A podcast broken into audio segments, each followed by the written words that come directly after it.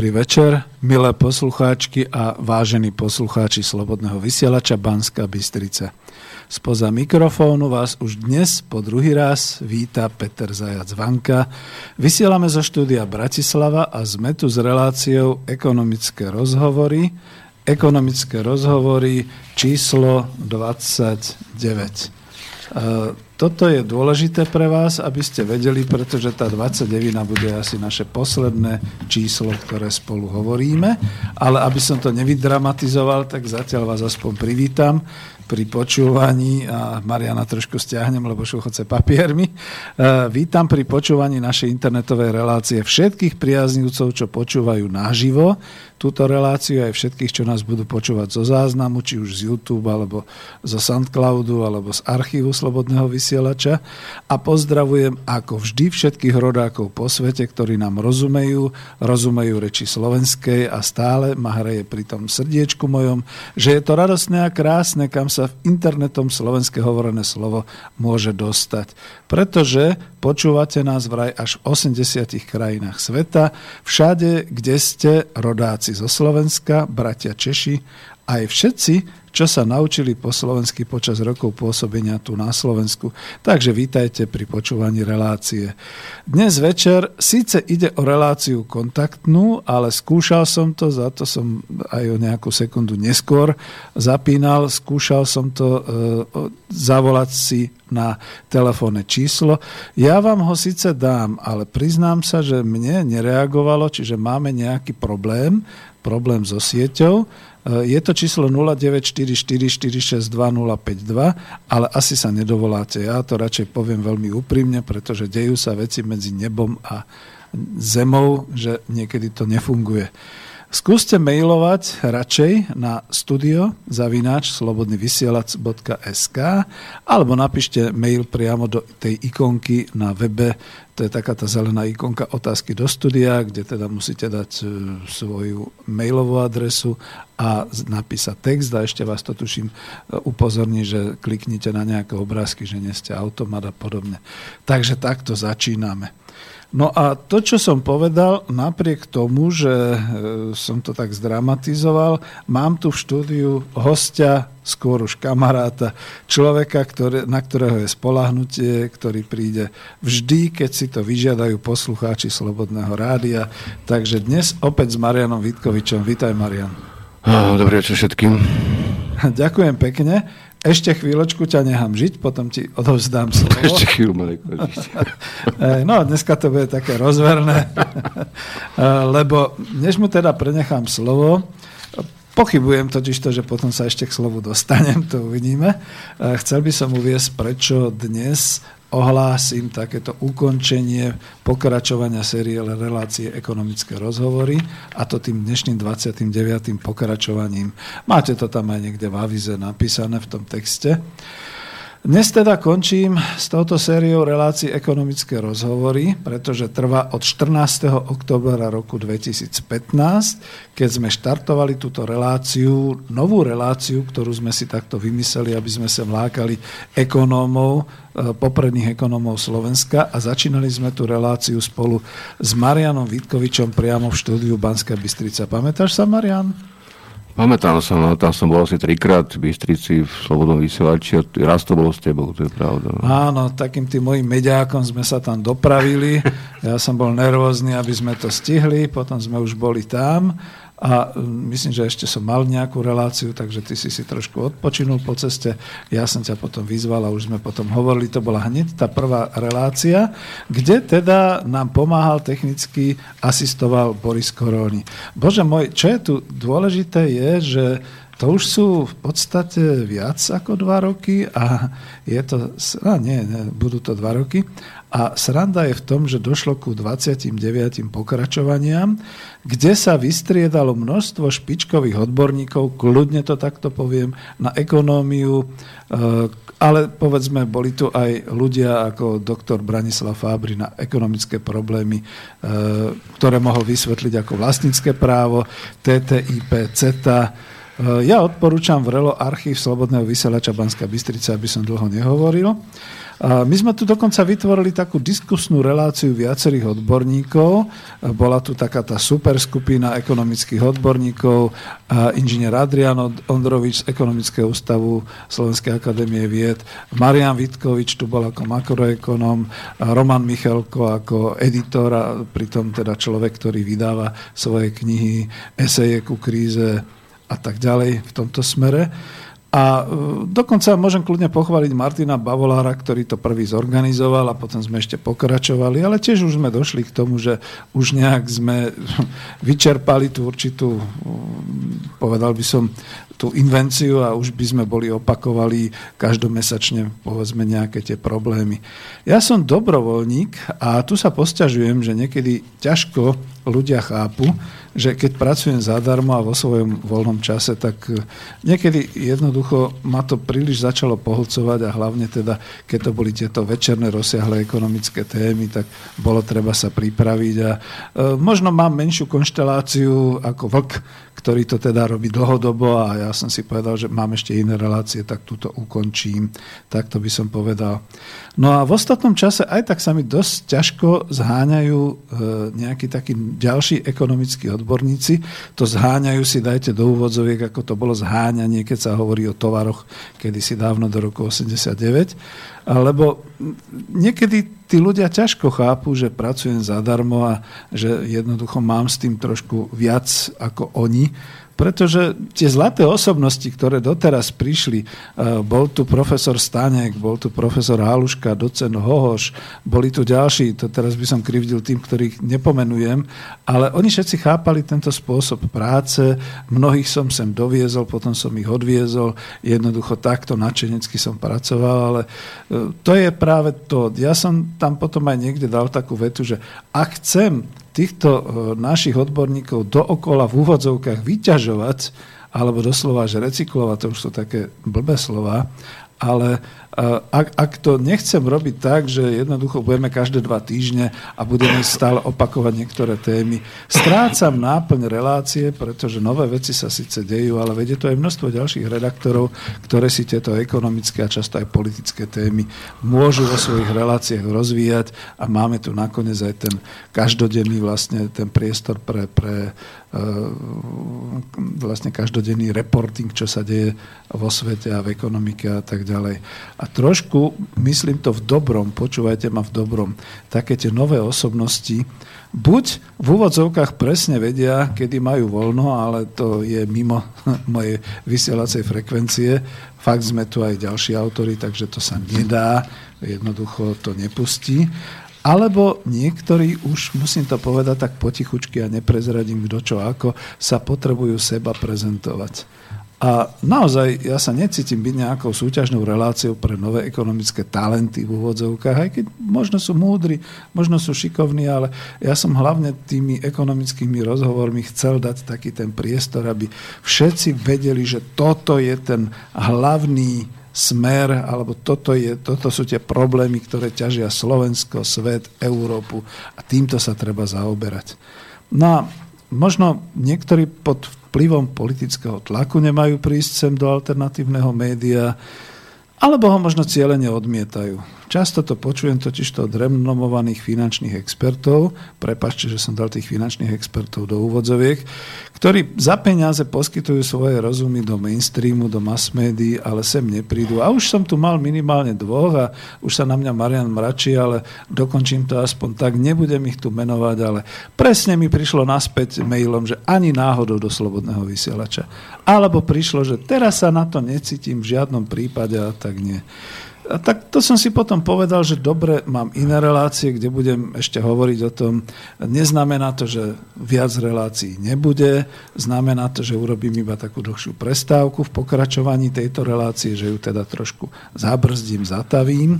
A nakoniec mnohí kolegovia už majú vo svojich reláciách ekonomickú problematiku, tak to môžu rozvíjať. A ja teraz už vidím, dokonca aj Mariana som trošku zastavil, pretože on už je pripravený, čo som veľmi rád, aby nám teda povedal. A Mariana Vitkoviča do relácie kedykoľvek. Takže skúsim to takýmto spôsobom a Čo vám ešte povedať? No mrzí ma to, že sa nedá telefonicky. Ja to budem ešte skúšať, alebo skúste potom niekto prezvoniť a keď sa mi to tu objaví, že je, aj keď mne samotnému a zo štúdia sa nám to nepodarilo, neviem, čo je vo veci, dáme hlasitý odposlech a skúsime to teda dať. Ešte to je totiž problém, že nezapojíme ho do systému, musel by som ho dať takto na mikrofón, takže niečo, niečo sa pokazilo, tak by som povedal v tomto smere. No a čo teraz, Marian, ako ťa osloviť, akú otázku ti dať, pretože to už bude priestor pre Ja mám dve také poznámky k tomu, čo si začal rozprávať. Jo, nie, ale dobre. Tri, tri, tri poznámky. Pozor, bude to kritika. Počúvam. Áno, bude to kritika. Prvá vec je, že toto rádio skutočne funguje tak, ako funguje, ako sa prezentuje na, na webe. Naozaj nikto do sem nechodí, z toho v podstate nič nemá. Ak nie problémy. Druhá vec, e, hovoril si o tom, že tu mávaš rôznych ľudí e, v rôznych reláciách, z rôznych oblastí ekonomie, makro a neviem, čo si spomínam. Ja si označil ako makroekonóma, čo je trošku absurdné označenie, nakoľko ja možno som aj makroekonóm, ale v podstate ja neuznávam členenie ekonomie na tieto vetvy. Mm-hmm. Môžem to, mať teraz trojhodinovú prednášku, prečo mikro, makro, štruktúrálna ekonomia a tak ďalej sú vlastne jedno a to isté. Mali by byť teda previazané logicky, pokiaľ nie sú, potom nemajú zmysel a sú to umelé vedy. A špeciálne makroekonomia je veľmi defektná veda. Ako o svojej podstate, aj keď ju budeš akéhokoľvek smeru e, vývoja ešte od e, Keneho ekonomických tabuliek z 19. storočia rozoberať, je to, je to naozaj pánske huncúctvo do istej miery. Je to hlavne politika a pokiaľ sa to nerobí ako politická ekonomia, potom je to technokratická politika, ako píše Taleb, intelektuálov, ale idiotov, čiže ľudí bez, bez zodpovednosti za svoju pozíciu vo formálnej byrokracii štátu a v preháňaní obyvateľstva tzv. nudging nápadmi, to znamená vymyslíme vám takú daňovú schému, takú penzínu schému, takú neviem akú schému v dece, akože decentralizovanom e, demokratickom akože kapitalizme, čo je vždy len otázka renty potom, ktorú z toho vyberajú tí, ktorí majú prístup k tým politickým funkciám a k tým pôvodným majetkovým právam e, súkromným. Čiže ja neviem vôbec žiadny zmysel volať sem hociakého človeka a označovať ho za makroekonóma, mikroekonóma, finančného ekonóma alebo národohospodára a nemá tomu, bude niekto ekonóm, alebo teda tomu rozumie, alebo jednoducho tomu nerozumie vôbec. A tretia moja taká poznámka je, mal si, teda si spomínal, že si mal problém s náplňou tejto relácie, pokiaľ ide o, o osoby alebo mm, obsadenie. Ja som sa k tomu viackrát vyjadroval. E, je to taká začarovaná situácia. Pokiaľ sa na Slovensku neprelomí medzi tými ako keby e, hranicami medzi tým, čo my nazývame, my už to slovo leze na nervy, mainstream a akože iné nezávislé alebo alternatívne zdroje informácií, rády a podobne. E, takže žiadna diskusia nikdy nebude a ten stav zmrazenia e, povedomia spoločenského tu bude navždy a bude trvalý a bude viac a viac frustrujúci. To platí pre každú oblasť, e, pre každú špecializáciu, čo ľudia robia, pre každý kumšt, pre každú vedu aj pre politiku nakoniec. A druhá vec, osobne neviem, koho by si tu volal. A pokiaľ hovoríš o nejakých ekonomoch z finančných inštitúcií, ktorí akože chodia niečo robiť, e, sedia v bankách alebo chodia do televízie sem tam otrapotať nejaké e, prečítané, prečítané informácie z nejakého bežného konfekčného mainstreamu o tom, čo bolo dneska, čo bude o týždeň, čo očakávame na trhoch a tak ďalej. To môžem robiť aj ja, to je najmenej, ale to nie je žiadna ekonomia, samozrejme, to sú len, to sú len také mm, cirkusové čísla, častokrát aj zle, zle interpretované. Čiže mm, to nemá žiadny zmysel takto uvažovať. E, je obrazom tejto spoločnosti nakoniec e, Slovenska teda dnes. A predpokladám, že situácia napríklad v Čechách je podobná tiež, že vlastne tie, tie tisíce a desaťtisíce a už medzi tým aj otitulovaných rôzne, teda ehm, ako keby teda odborníkov napríklad na ekonómiu alebo na právo alebo na niečo iného, ehm, nie sú schopné, nie sú ochotné, vlastne sa ani nevedia slobodne vyjadriť napríklad v takomto priestore, ako je slobodný vysielač. Na čo sa tým zaoberať? Jednoducho je to, je to, je to paralýza a tá paralýza má svoje príčiny, má svoju vnútornú logiku, svoju endogenitu a uh-huh a bude pokračovať ďalej až do nejakého toho teda prezretia tej paralýzy. Situácia podobná aj vo svete, nie je to len slovenské špecifikum. ja keď niekedy pozerám, čo dokážu politici v Európe alebo aj v USA alebo hoci kde inde vypotiť, pokiaľ ide o nejaké svoje predstavy o smerovaní ekonomík, e, globálnych ekonomík, svetového obchodu alebo čokoľvek, tak, tak mám pocit, že nemajú skončenú maturitu, nie že nejakú vysokú školu a myslím poctivú maturitu a ne, netreba sa s tým veľmi zaoberať. E, situácia je naozaj taká, to som aj minule spomínal, že ak e, aj po voľbách teda amerických v podstate veľa ľudí aj z akademického sektora v Spojených štátoch, kde sú tí naj, najlepšie povyberaní zo sveta, pokúpení, e, talentovaní ľudia, aj mladí, ale aj takí tí nestori ekonómie skutočnej, hm, dá sa povedať, že stiahli chvost. V podstate oni sa už ani nechcú vyjadrovať veľmi k tomu, čo sa deje, lebo ten stav tej, toho chaosu a toho nejakého takého, až by som povedal, infantilného, eh, infantilného vyvolávania nejakých nádejí alebo naopak hrozieb eh, vo svete a tak ďalej je, je dosť, dosť slaboduchý. A myslím, že v tej slaboduchosti už sme veľmi, veľmi blízko nejakého limitu, ešte by som povedal. E, limitu rozpadu Matrixu, asi tak.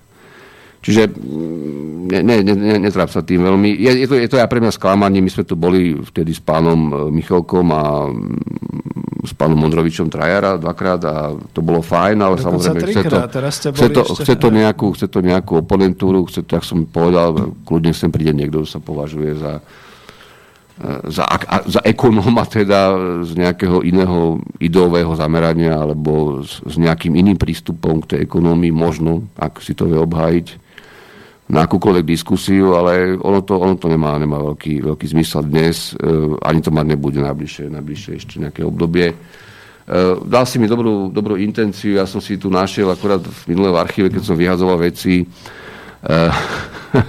program odbornej diskusie Top Management Trend e, rok 2000. E, volal sa to, že globalizácia, kvalita strategického riadenia firiem. Program bol následovný. Prvý blok hospodárska politika vlády, prístup vlády ku globalizácii. Tak prvá prednáška bola Mikuláš Zurinda, predseda vlády SR, hospodárska politika vlády všeobecne.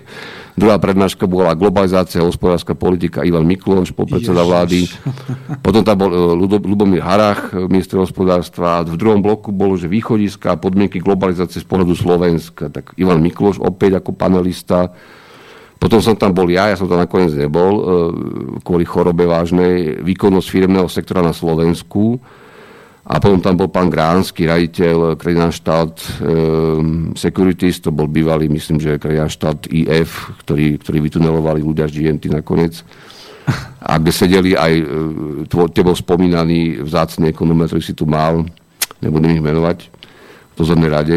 E, čiže, čiže a tak ďalej, bol to nakoniec pán Lopatka, ktorý je tiež známa figúra, pán Jurzica dokonca E, ktorý mal prednášku poslanec mnohonásobný, komunikácia s okolím a transparentnosť ako cesta budovania úspešnej firmy.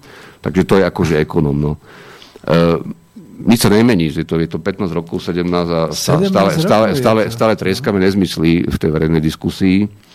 Stále sme rigorózni vlastne v ničom. Hej. Teraz myslím ako ten všeobecný obraz. A keď som sem išiel, to si svoj nechal nakoniec, ale ja to prečítam teraz, lebo zapadá tu do tohto trošku možno nudného vstupu.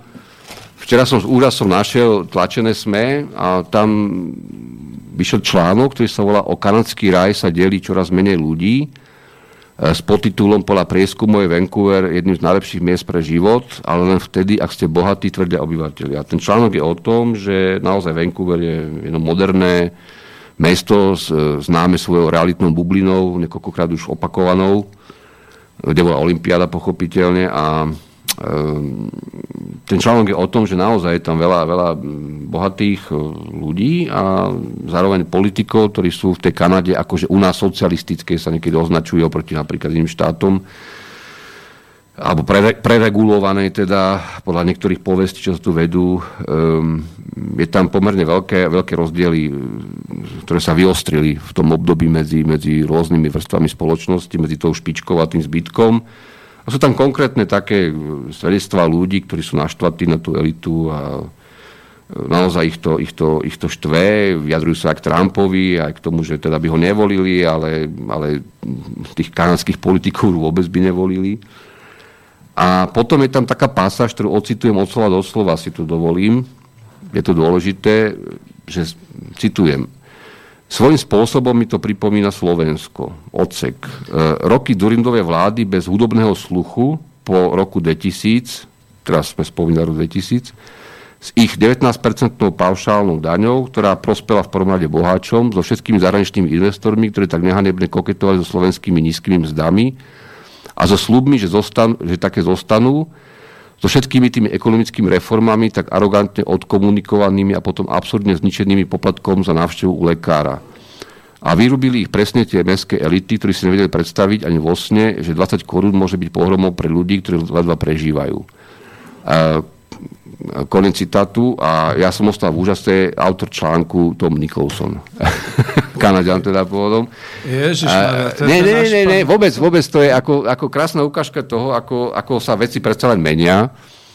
Lebo ak si predstavím, čo písal Tom Nicholson v roku 2000, v uh, Slovak Spectator sa to volá, myslím, že teda o časopis, čo to založil, alebo noviny, teda týždenník e, v angličtine. A ako to vtedy všetko fungovalo, tie reformy v roku 2000 a ako nebolo alternatívy, ako sa to nedalo robiť inak, e, tak teraz čítam toto. Po 15 rokoch Toma Nicholsona, ale ocenujem, úprimne ocenujem, lebo ten článok je pekne napísaný a myslím, že je korektný. E, toto je asi najlepšie, čo Tom Nicholson napísal v živote. E, určite smečku. Teda, ako, no. takže, takže odporúčam každému, kto prečíta, ak chce. A myslím, že to je zamknuté, ale dá sa to nejako nájsť určite. Čiže, čiže mm, my nakoniec, ja som to aj minule povedal niekomu, že vlastne v záujme záchrany, záchrany elity, ktorá má byť elita, my nakoniec budeme potierať všetko, čo, čo akože tá elita predtým a tí, tí obslužní E, mediátori e, vlastne považovali za bezalternatívne a budeme sa hlásiť k niečomu, čo vlastne ani sme vtedy, ani teraz nepochopili.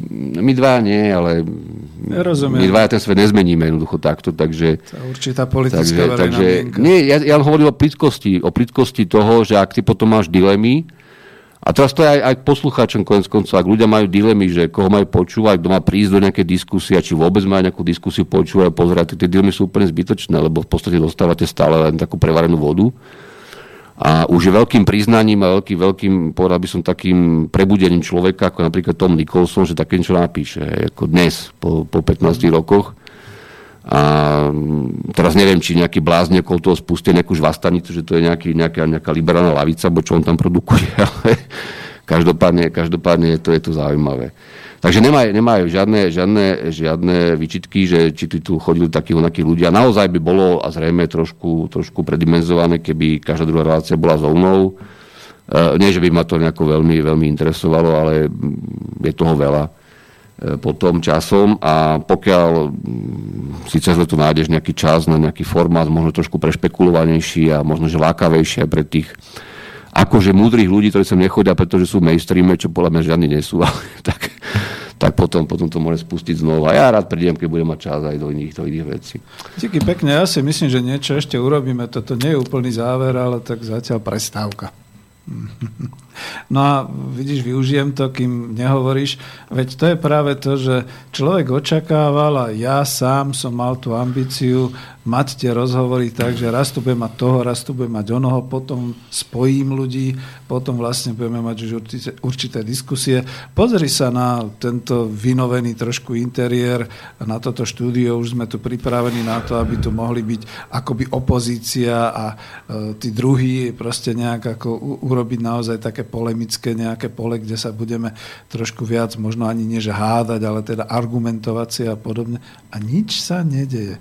Možno je to len moja vec. Možno, že dojde ďalší redaktor a povie tak, ako ja tu mám tých ľudí, tak to spustím. Takže ja mu to pole uvoľňujem s tým, že nech to skúša, ale mne sa to nepodarilo.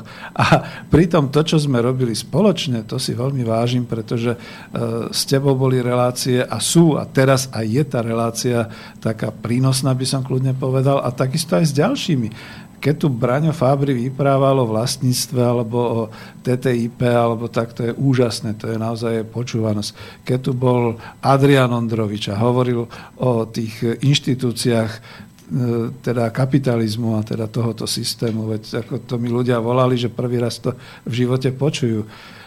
teba som sa vždy pýtal, ako to vyzerá s tou globálnou ekonomikou. Kľudne poviem, že mnohí to brali naozaj tak, že a teraz už nám povedzte, kedy to vlastne padne. Ono to furt nepadá. Takže furt máme kopec takýchto tém rozrobených, kde sa ľudia aj pýtajú, kde sa aj zaujímajú. A napríklad ty by si si kľudne mohol tu aj založiť nejaké také poradenské okienko, lebo teraz nie, neviem, čo sa deje, ale prichádzali sem aj také maily, že poradte nám, máme 10 tisíc kam investovať a podobné veci. Takže e, ten priestor tu je, len čo ma mrzí, nedeje sa taká polemika okolo toho, že kam to smerujeme. A čo z toho chceme v budúcnosti? Podľa mňa, my, ale... podľa mňa ty to strašne prežíváš, po prvé a po druhé. E, musím ťa poopraviť, keď si starší, trocha...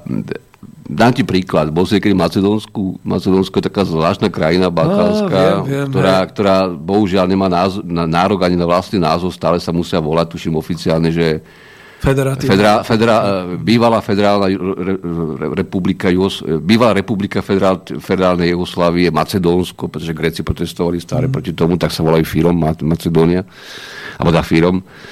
A všimli ste si, že tam sú nejaké protesty teraz už niekoľko mesiacov a tam aj predtým boli protesty a dokonca obsadili parlament a spravili tam nejaký menší cirkus. Ja som tam bol v roku 2001 2 asi naposledy na nejakom takom nezmyselnom stredoeurópskom fóre kde boli všetky tie štáty s nejakými svojimi stánkami a mm, produkovali tam nejaký marketing v počiatkoch, teda aj, boli tam aj Slo- zastupcovia Slovenska z rôznych inštitúcií. Už vtedy bolo Skopie dosť bláznivé mesto, kde máš ten krásny kamenný most, ktorý oddeluje tú albánsku časť od, od e, tej slovanskej, akože výborné víno, tam vždy bolo fantastické víno No a teraz tam nastavali aj za európske peniaze kaďaké tie pomníky a no, urobili z toho Disneyland šťastie. A mhm. stále sa tam nejaké protesty, stále sa tam akože nevedia stretnúť nejaké akože demokratické fronty a zväzy s nejakými e, nacionalistami a potom s, s etnickými Albáncami a teda a teda. Klasický Balkán, ale, ale bola krásna reportáž teraz z tej poslednej vlny protestov, kde žiadali odstúpenie vlády a prezidenta a tak ďalej. Čas ľudí teda žiadala masívnejšie a eh, jedna pani tam povedala, že my už máme plné zuby tejto stabilokracie. to je myslím, že ten novotvar, ktorý, potre- ktorý potrebuješ na toto vyjadrenie z toho stavu, v ktorom žiješ, že my, my nemáme demokraciu v pravom slova zmysle, nemáme ani nejaký iný systém, my máme stabilokraciu. To znamená, že skupina ľudí, v pyramíde s tým, s tým, jak ja stále hovorím, s tým obslužným mediálnym podbrúškom e, neustále rotuje v tých vrchných, vrchných e, pozíciách, 10 ročia už pomaly, obieňa sa rôznymi takými falošnými hrami alternatív, opozície a neviem čoho všetkého. E, vytvára si preventívnu opozíciu, koľkokrát ešte aj na ulici nejaké také akože, nejaké figurky, ktoré ako teoreticky znervozňujú potom e, verejný poriadok. Eh, plus teda ešte, ešte nejakú zásobu strán do volieb eh, s rôznymi viac či menej eh, hlúpými vodcami a vlastne celý, celý, celý zmysel tejto hry je udržať stabilokraciu. Tá stabilokracia hovorí, my externe nič nemôžeme, pretože my sme v nejakej únii, v menovej únii, sme v globálnom svete, máme veľmi limitovaný priestor a interne my sme tí, ktorí sú povolaní vlastne tu už, dá sa povedať, takmer dedične, akože tu, tu, tu e, byrokratovať. Byrokracia v dobrom slova zmysle nie je problém. Je. Byrokracia, pokiaľ je funkčná v, normálnom, v normálnej krajine, v normálnom štáte, tak je, je logická a potrebuje byť. A môže, môže byť aj spolahlivá, ale toto je stabilokracia. Čiže nie, nie je plutokracia, nie je demokracia, ale E, kontinuita, alebo ako sa to tu nazýva, a stabilokracia. Hlavne teda, hlavne teda, aby sa tá štruktúra hore vôbec nejako nemenila personálne ani, ani väzbami a vlastne, aby sa nič, nič e, nedalo e, nejakým spôsobom e, vyriešiť alebo teda uzavrieť nejaká, či už kauza alebo nejaký problém.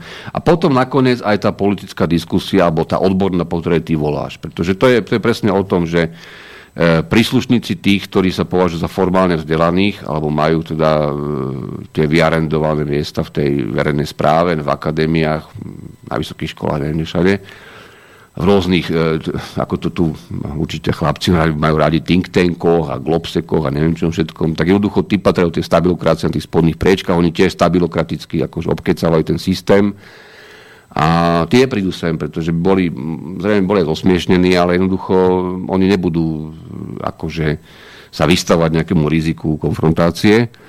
A druhá vec nemá čo povedať. Takže toto je, podstatné je, buď, buď teda reagujú sami so sebou, iba medzi sebou, a vytvárajú obraz diskusie, že teda pravá strana toho istého vrecka nohavic, e, tých istých nohavic rozpráva s ľavým vreckom. Hm.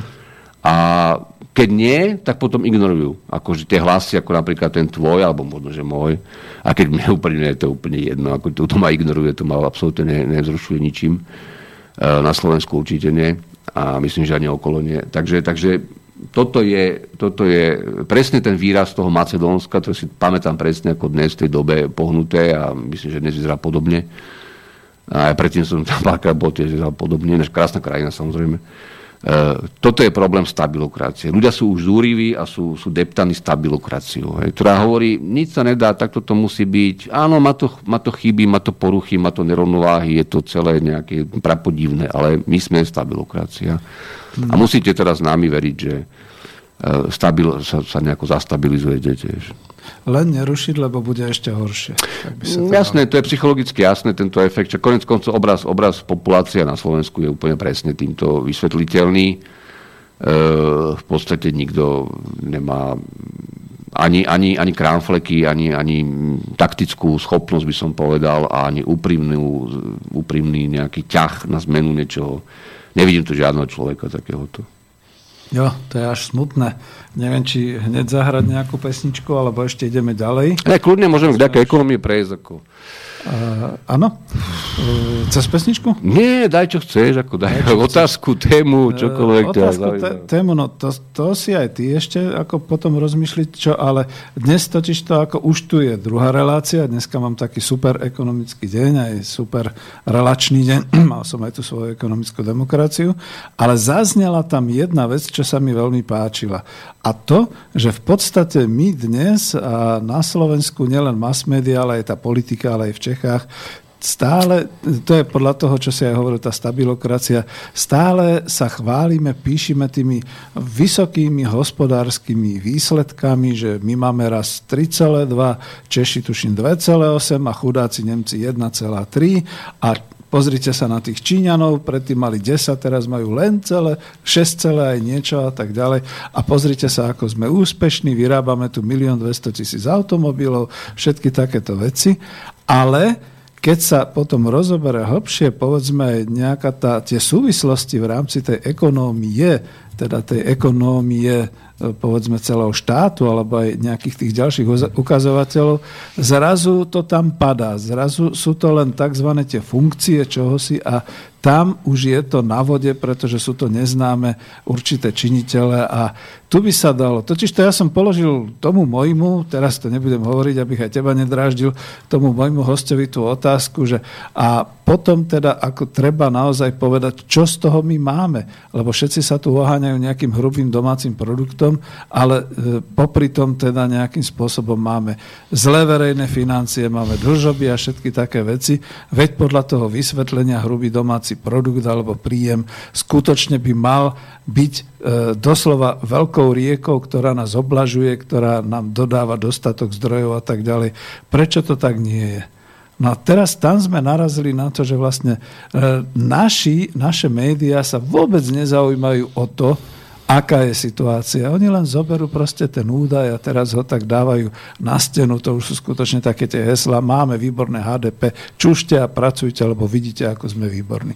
Neviem, či to ale, ale takto no, tri, tri veci základné. Poprvé, počet HDP podobne ako sa vyvíjal postupne v 20. storočí, som to aj spomínal, fakticky vychádza ešte z keynesianských predstav a zo Stouna po druhej svetovej vojne to bolo vlastne kodifikované na pôde OSN ako prístup k národnohospodárskému účtovníctvu SNA systém. Teda. Tak e, to je, to je samo o sebe veľmi, veľmi všeobecná a veľmi hmlistá, respektíve približná, približná veličina, ktorá vyjadruje e, stavovo teda mal by aj tokovo časom ako v nejakých dlhších rádoch e, vý, výkon tej ekonomiky. Prvá základná vec, Veď, veď opica, pardon za výraz, keď ju donesiem, aj to budem 20 minút vysvetľovať a kresliť na nejakých bežných rovniciach, absolútne nič, druhé diferencie maximálne. Pochopí, že krajina, napríklad to vlastne Nemecko, ktorá, ktorá dlhodobo v nejakom modeli, akumuluje kapitál, tak postupne, bez na to, že či je v nejakom ešte menovom spolku, ktorý mierne vyžiera, čo je pravda, Uh, jednoducho tempo rastu, uh, pokiaľ je správne to účtovníctvo robené na hospodárske, tak klesá. Hej? Pretože pri, pri konštantnej substitúcii, elastície substitúcie medzi faktormi, alebo teda mierne, mierne, mierne neprospech práce, dajme tomu, čiže podmienka poskenesovská zrejme, tak v podstate je to úplne jedno. Tá krajina má vysokú úroveň, e, má skoky v histórii, keď napríklad industrializovala a tak ďalej. Po vojne samozrejme Nemecko tiež prešlo nejakými obrovskými poklesmi a potom reštartom aj za pomoci teda toho podhodnotenej marky, trpenej Američanmi ešte vtedy. A jednoducho časom tie tempa rastu sú nižšie, ale samozrejme na vysoký hospodársky výkon už teda, hej, na, na to, toho obyvateľa alebo celkovo. Krajiny, ktoré začínajú z nižšie úrovne, môžu mať teoreticky vyššie tempa rastu, pokiaľ majú, majú vhodnú teda tú, tú nejakú politickú trajektóriu, niekedy aj násilu, niekedy skokovo, niekedy sa to časom potom vypomstí v recesii, samozrejme veľké, alebo teda v prepadoch tých temp rastu. E, bežne falšujú štatistiky, to nie je nič nového. Hmm. A navyše sa, tá, sa vôbec ten systém, keď tam zavádza napríklad nejaké, v nejakej Indii alebo v Afrike, tak samozrejme časom sa vyvíja k, k, k presnejším číslam. Malé štáty otvorené, ako my stále hovorím, že extrémne otvorené, ako sa napríklad malé, malé členské krajiny EÚ, vrátane Slovenska a eurozóny, Navyše musia mať ešte pomerne veľkú fluktuačnú zložku, pokiaľ ide napríklad o investície alebo, alebo externe teda poháňané faktory, keďže ten celý vývoz vlastne smeruje do tých globálnych sietí. Dovoz, vývoz, vlastne všetko je podmienené týmto účasťou v tom globálnom, globálnom hodnotovom reťazci. My spustu veci dovážame, tu sa, tu sa kompletizu vyvážame zase, ale aj vyrábame kadečo aj spotrebovávame doma konec koncov časť toho, ale menšiu časť, lebo sme malá ekonomika, ten export je predimenzovaný. Čiže tam ešte viac tie fluktuácie, napríklad v investíciách, v stavebníctve, napríklad keby sa išlo, išlo s veľkými peniazmi do diálnic dnes napríklad, hej, a s nejakou multiplikáciou rozumnou, nemyslím nejakou váhostav zrovna, ale mm-hmm. že naozaj by to vyvolalo nejaké investície, nákup strojov napríklad, tak ďalej, aj z dovozu. To je, to je druhá vec, že to nie je úplne, úplne fajn potom, ale trebárs. A zamestnanosť. Tak tie okamžite, okamžite ti to musí, musí e, roz, rozhýbať tie najfluktujúcejšie zložky toho HDP a zvýšiť to tempo rastu viac, než, než pri nejakom vyrovnanom trende. To sú, to sú elementárne veci, ktoré pochopí hoci kto, aj bez, bez znalosti ekonomie. Čiže netreba to dramatizovať. Ja poviem príklad Ghana, myslím, že je štát, ktorý, neviem, či to spomínal aj minulé, pochybujem, ktorý sa teraz ťažoval, že má najnižšie tempo rastu od roku 1990 len 9,1% HDP. 9,1% HDP plus teda v roku 2016. A to je Ghana. Preboha, eh, Ghana nie je najchudobnejšia africká krajina. Konec to bola prvá, prvá krajina, ktorá eh, zásluhou Kwame Krumaha, to bol veľmi múdry človek ako ich prezident, ktorý vlastne s Britmi dohodol oslobodenie Ghany po, po Liberii, druhý štát, ktorý bol slobodný vlastne v Afrike v roku 57 1957, tak Ghana nebola zle vybavená na tú dobu a mala, mala relatívne rozumných politikov na začiatku. No ale ani v tej Afrike to nie je žiadny šampión a predstav si, že oni pláču, že majú od roku 1990 teraz najnižšie tempo prírastku HDP len plus 9,1 alebo 9,4. Mm-hmm. No musí si potom urobiť predstavu k hánskej štatistike. E, alebo ak oni vykazujú od roku 90 každý rok vyššie než 9,1% alebo 9,4% tempa rastu, tak pomaly by už museli dobehnúť Nemecko medzi nami, keď to bolo reálne. Čiže je to, je to hlúposť. Navyše spúste tých štátov rozvojových, ale aj tých posocialistických, to som už rozprával viackrát, už to nebudem opakovať, komercionalizáciou toho, čo predtým sa nezapočítavalo do toho HDP vlastne, ocenením trhom ako keby, hej, Napríklad, napríklad e, explóziou realitného trhu, zdražením nehnuteľnosti, pozemkov a tak ďalej. To, to vchádza do HDP, potom to sa predtým nerátalo v takýchto hodnotách. Čiže, no, čiže tam vlastne vzniká ten impuls ešte ďalší podlinkový, ktorý ťahá ti formálne ako keby tú hodnotu vrátane, vrátane imputovaných daní, DPH a tak ďalej v tom HDP. Čiže ja ne, nedramatizujem slovenskú štatistiku. Nemyslím si, že sa robí úplne zle zase, aby sme tu ako netrepali. Je pravda, že 2015 bola revízia HDP, kde sme začali započítavať aj zbranie, aj, aj malé nástroje, predtým neodpisované a tak ďalej. Trošku to skočilo, čo bolo mimochodom ako tomu, aby sa znížil ten pomer tej dlhovej brzdy vtedy aktuálny aby sa to zmestilo toho limitu nejakého, čo si vymysleli úplne zbytočné, tie čísla to sú z brucha, hej, že či 55 či 53 HDP to nič nehovorí podľa žiadnej, podľa žiadnej rozumnej ekonomie. Ale, ale čo chcem povedať, e, to je naozaj iba orientačné. náš problém, nielen náš problém celej tejto východnej Európy vlastne a tých politických predstaviteľov alebo všetkých ľudí po roku 90, ktorí na to mali vplyv, je, že tu sa systémovo vlastne hlavná konkurenčná výhoda, opäť nič nového nepoviem, spravila z dramaticky podhodnotených e, príjmov z práce. No, hej, to bol najväčší problém. Na tom celá tá transformácia potiahla. Vytvorila, vytvorila skutočne len pár desiatok alebo stoviek tých naj, naj, najšťastnejších, zbytok sa tam nejako tako, že tam premotáva. Mnohí zobrali nohy na plecia, samozrejme si povedať, to nestojí za to, ako ja zarobím trikrát toľko v Nemecku, nebudem sa tu zabávať s týmito, čo navyše ešte zabudnú aj výplatu poslať v termíne.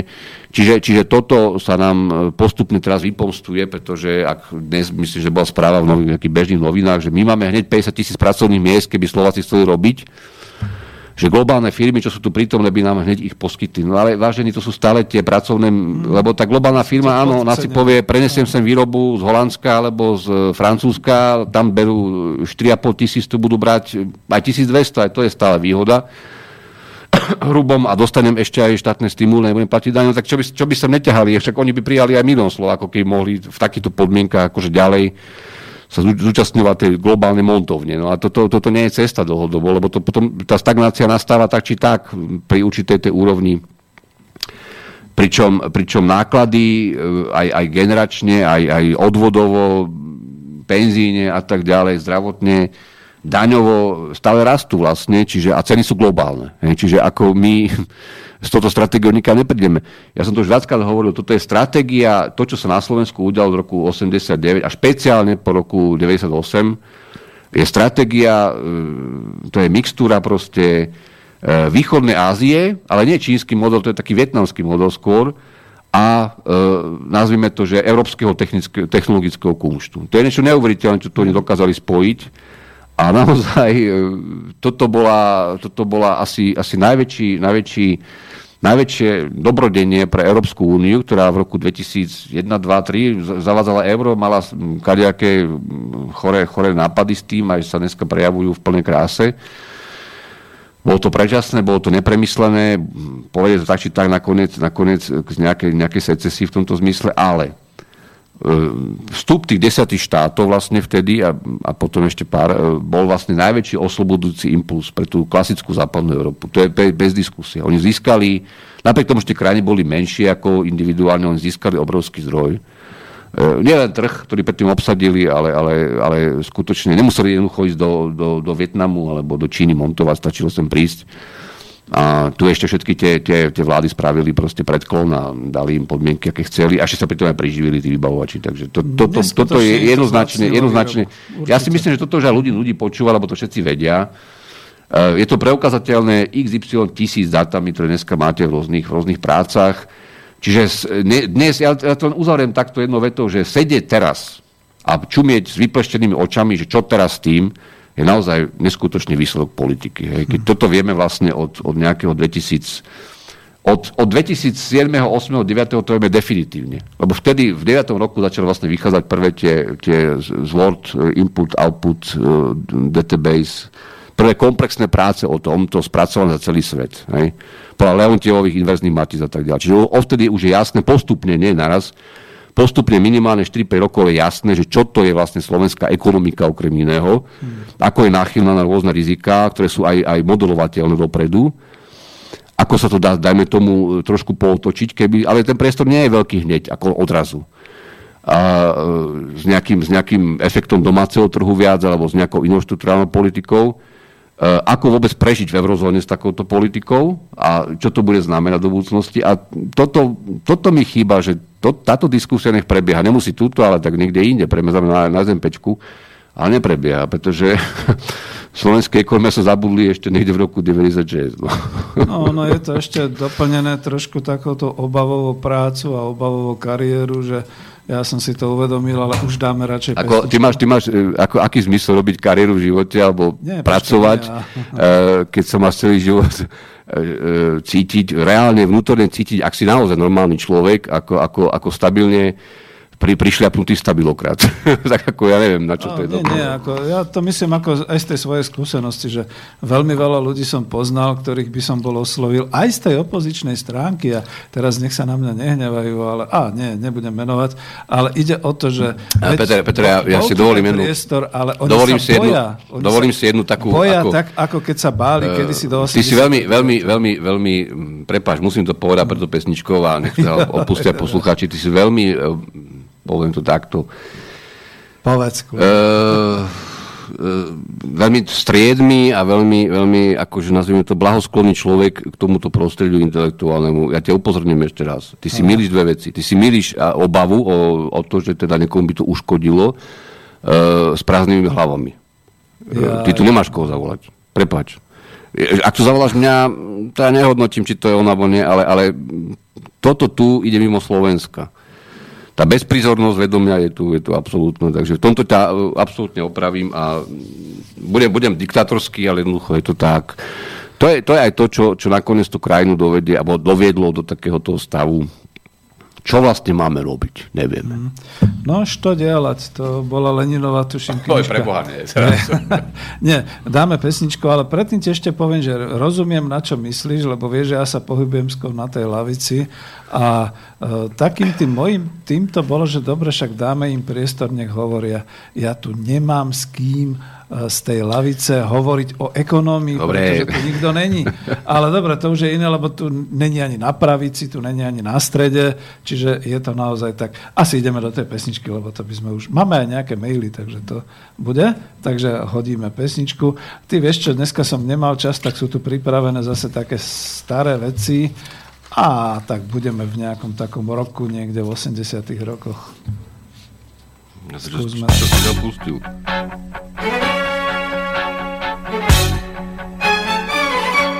dopustil? summer evening on the Champs-Elysees A secret rendezvous they planned for days.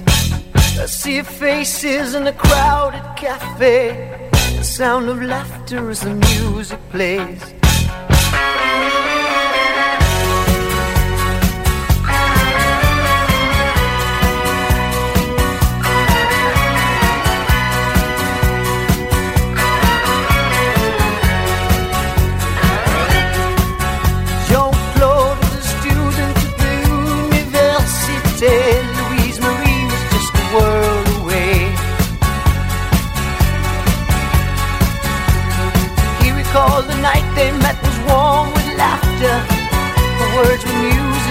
turn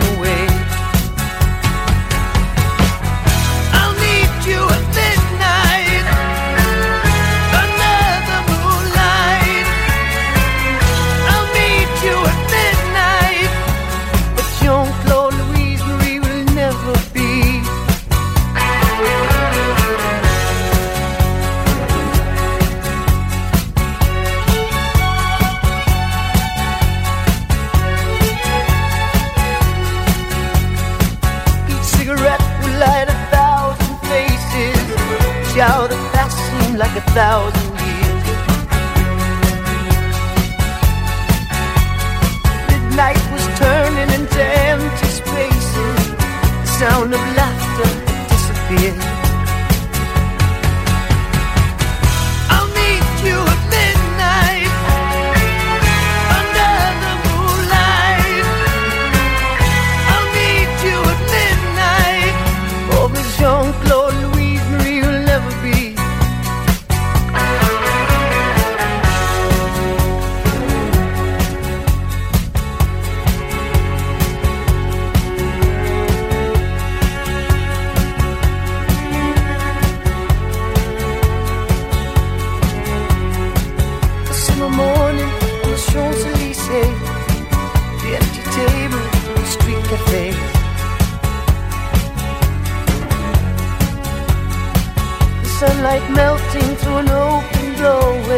don't float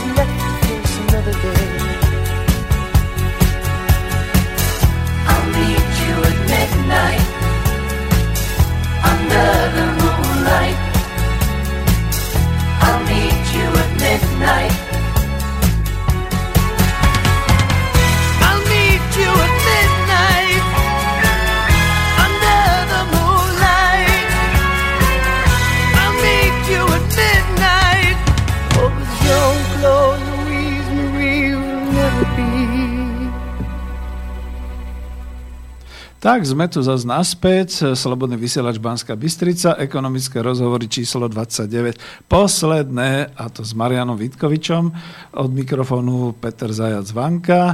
A po trošku takomto úvode, keď sme šeličo vyprávali, dali sme si pesničku od Smovky, že som ju stretol uprostred polnoci. A než budem pokračovať ďalej, tie telefóny asi ste aj vy sami zistili, a ja som si to skontroloval, nefunkčný, žiaľ Bohu niečo budeme musieť robiť s týmto telefónom na Bratislavu. E, za, teda mailové adresy, niečo došlo na mailoch, čiže pokračujte kľudne ďalej. Studio zavináč slobodnyvysielac.sk alebo teda tú ikonku na webe otázky do štúdia. A ja tu mám nejaké maily, Marian, čiže keď chceš, môžeme skúsiť. Len ťa zapnem do mikrofónu, aby ťa... Za radom to môžeš ako všetko čítať. je... Dobre, hej. Takže No ale to sú ti také z rôznych oblastí. No, to je úplne jedno, nech je to, nech je to také spontánne trocha. No, spontánne to bude dosť. Nebudeme tu stále mudrovať. Ako. Maroš uh, sa pýta, páni, dobrý večer, uh, viete mi povedať, ako sa uzatvára Sörešov kruh peňazí? Ako mu vlastne vrátia jeho investície v úvodzovkách, keď veď oficiálne on je filantrop a ďakuje za skvelé relácie. E, takto, ja by som k tomuto asi toľko. E, George Soros je veľmi starý pán, ktorý podľa môjho názoru e, asi, asi presne vie, čo robí politicky, tak, aby zarobil.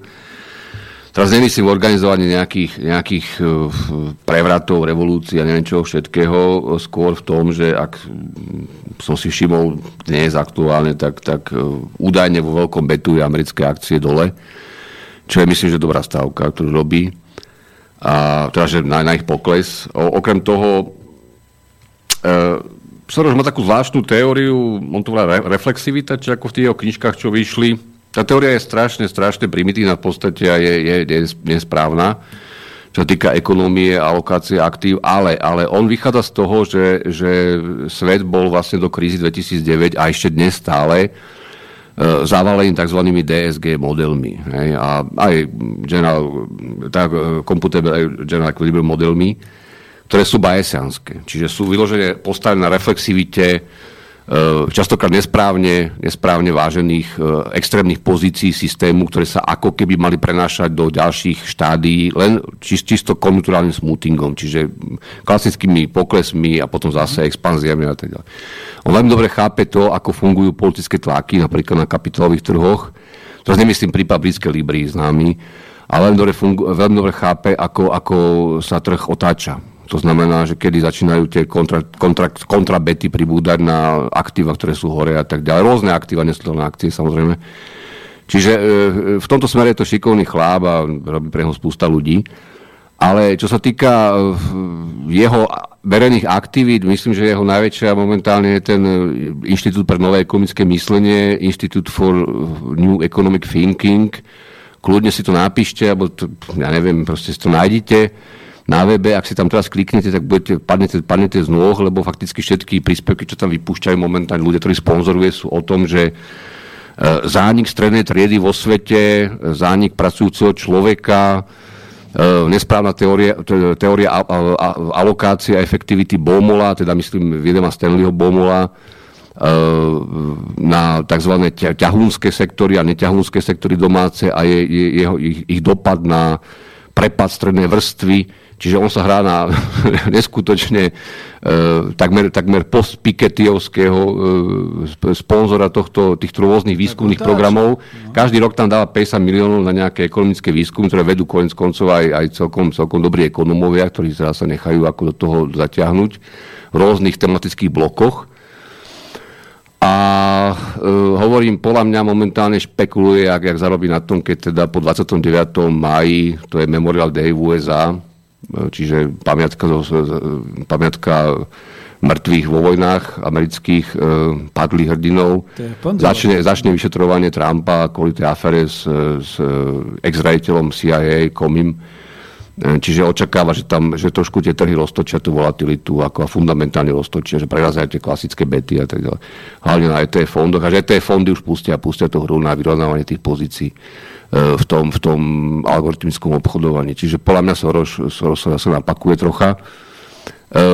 mňa nezaujíma tento človek. Ako vôbec, myslím si, že slabosťou, je slabosťou intelektuálnou ľudí, aj vo vedúcich tých politických funkciách v rôznych štátoch v Európe alebo v intelektuálnych pozíciách, že sa nechajú, že sa nechajú vôbec ťahovať do tejto hry, že nejakým spôsobom reflektujú jeho, jeho názor, jeho iniciatívy. Podľa mňa to nestojí za to, sú na svete iní múdri ľudia, aj bohatí, ktorí takisto vedia veci ovplyvniť.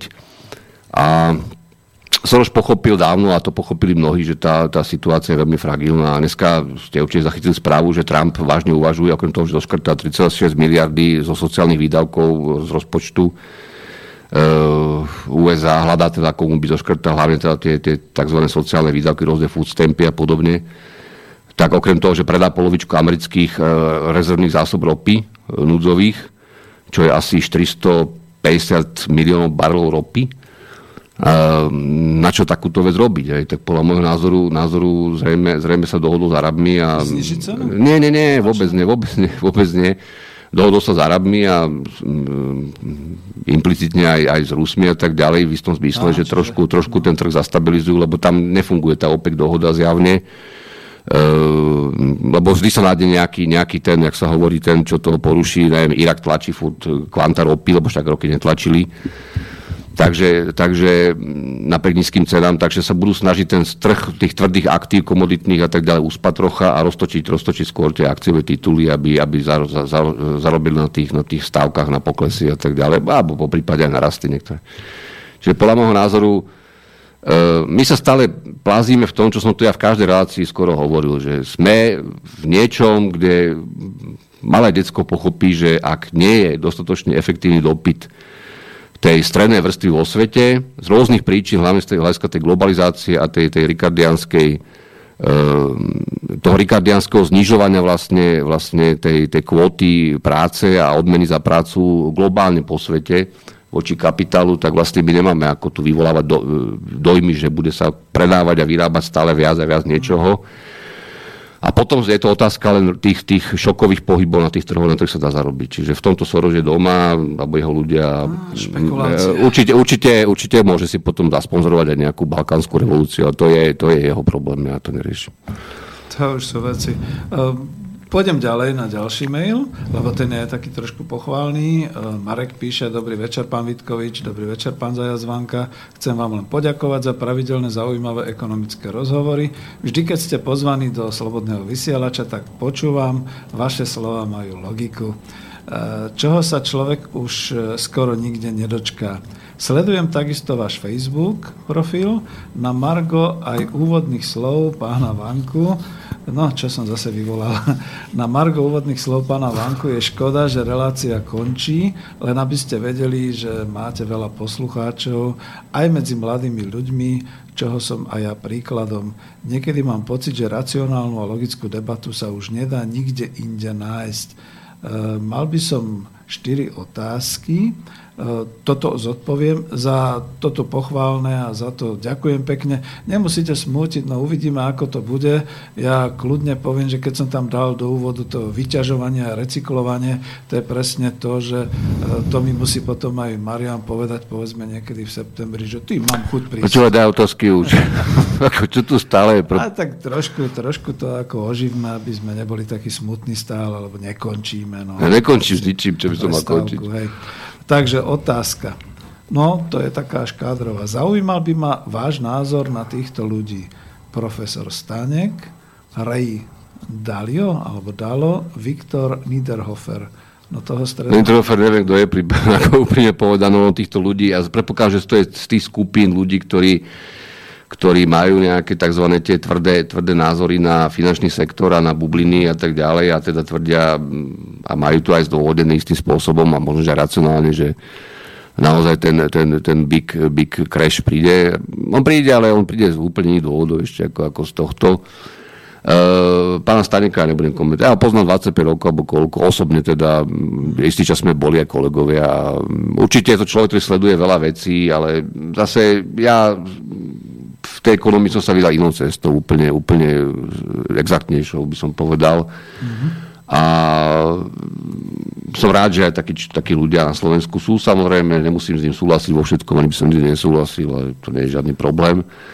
Uh, Ray Dalio, myslím, že investor sa mi zdá, lebo teda mám taký pocit, že to je nejaký investičný guru, ktorý, ktorý sem tam teda dáva nejaké, nejaké statementy k tomu, že čo ako typu, typu Ikana, Čenosa a tak ďalej a všetkých tých, bože, jak sa volá ten z Aliancu teraz, Arian a tak ďalej, Arian, pardon, Eh, títo ľudia, eh, nechcem teraz pánovi Daliovi sa vyjadrovať, ale títo ľudia jednoducho mm, reflektujú vždy nejaký eh, jemne iný názor, než je ten prevládajúci technický mainstream, nazvime to takto, na trhoch myslím. Že trhy teda, dobre, trhy majú nejaký pocit, že Fed urobí niečo, že ECBčka niečo urobí, že Nemci majú nejaké svoje pripomienky ku Dragimu a tak ďalej, ale to sú, to sú, to sú jemné posuny, ktoré väčšinou E, nič neurobia bez akomodácie tých veľkých hráčov. Keď prídu veľkí hráči na trh a povedia si, že vytrieskajú euro hore-dole a využijú nejakú informáciu, ako včera som zachytil, keď pani Merkelová začala rozprávať, že euro je slabé a Nemecko veľa vyváža a teda, že to je problém hrozný pre pani Merkelová, nič zlom.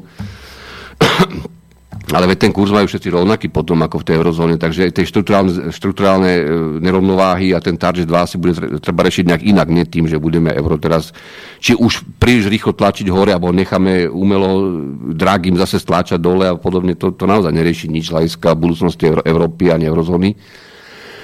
Ale fajn, tak pani Merková jadrová fyzička, bo čo, ja, ja len to chcem povedať, že títo ľudia, ktorí bežne komentujú vo finančných e, tých hlavných serveroch, médiách, Ehm, ja nevrajím, že idú, idú nejak úplne mimo, ale oni, oni proste potrebujú tú pahrebu nejak rozduchávať nejakými bežnými komentármi, ktoré, ktoré môžu byť teda chápané ako ten stredný tok len, len pre, pre reálny pohyb trhu z toho žiadne informácie nie sú. Ako ten reálny pohyb trhu väčšinou pri, v tý, pri, v tý, vtedy príde, keď nabehnú veľkí shortery a typu BlackRocku a Vanguard roztrieskajú niečo na, na, na padrť a potom tam sedia týždne na tom titule a snažia sa ešte viac zarobiť. To je jasné.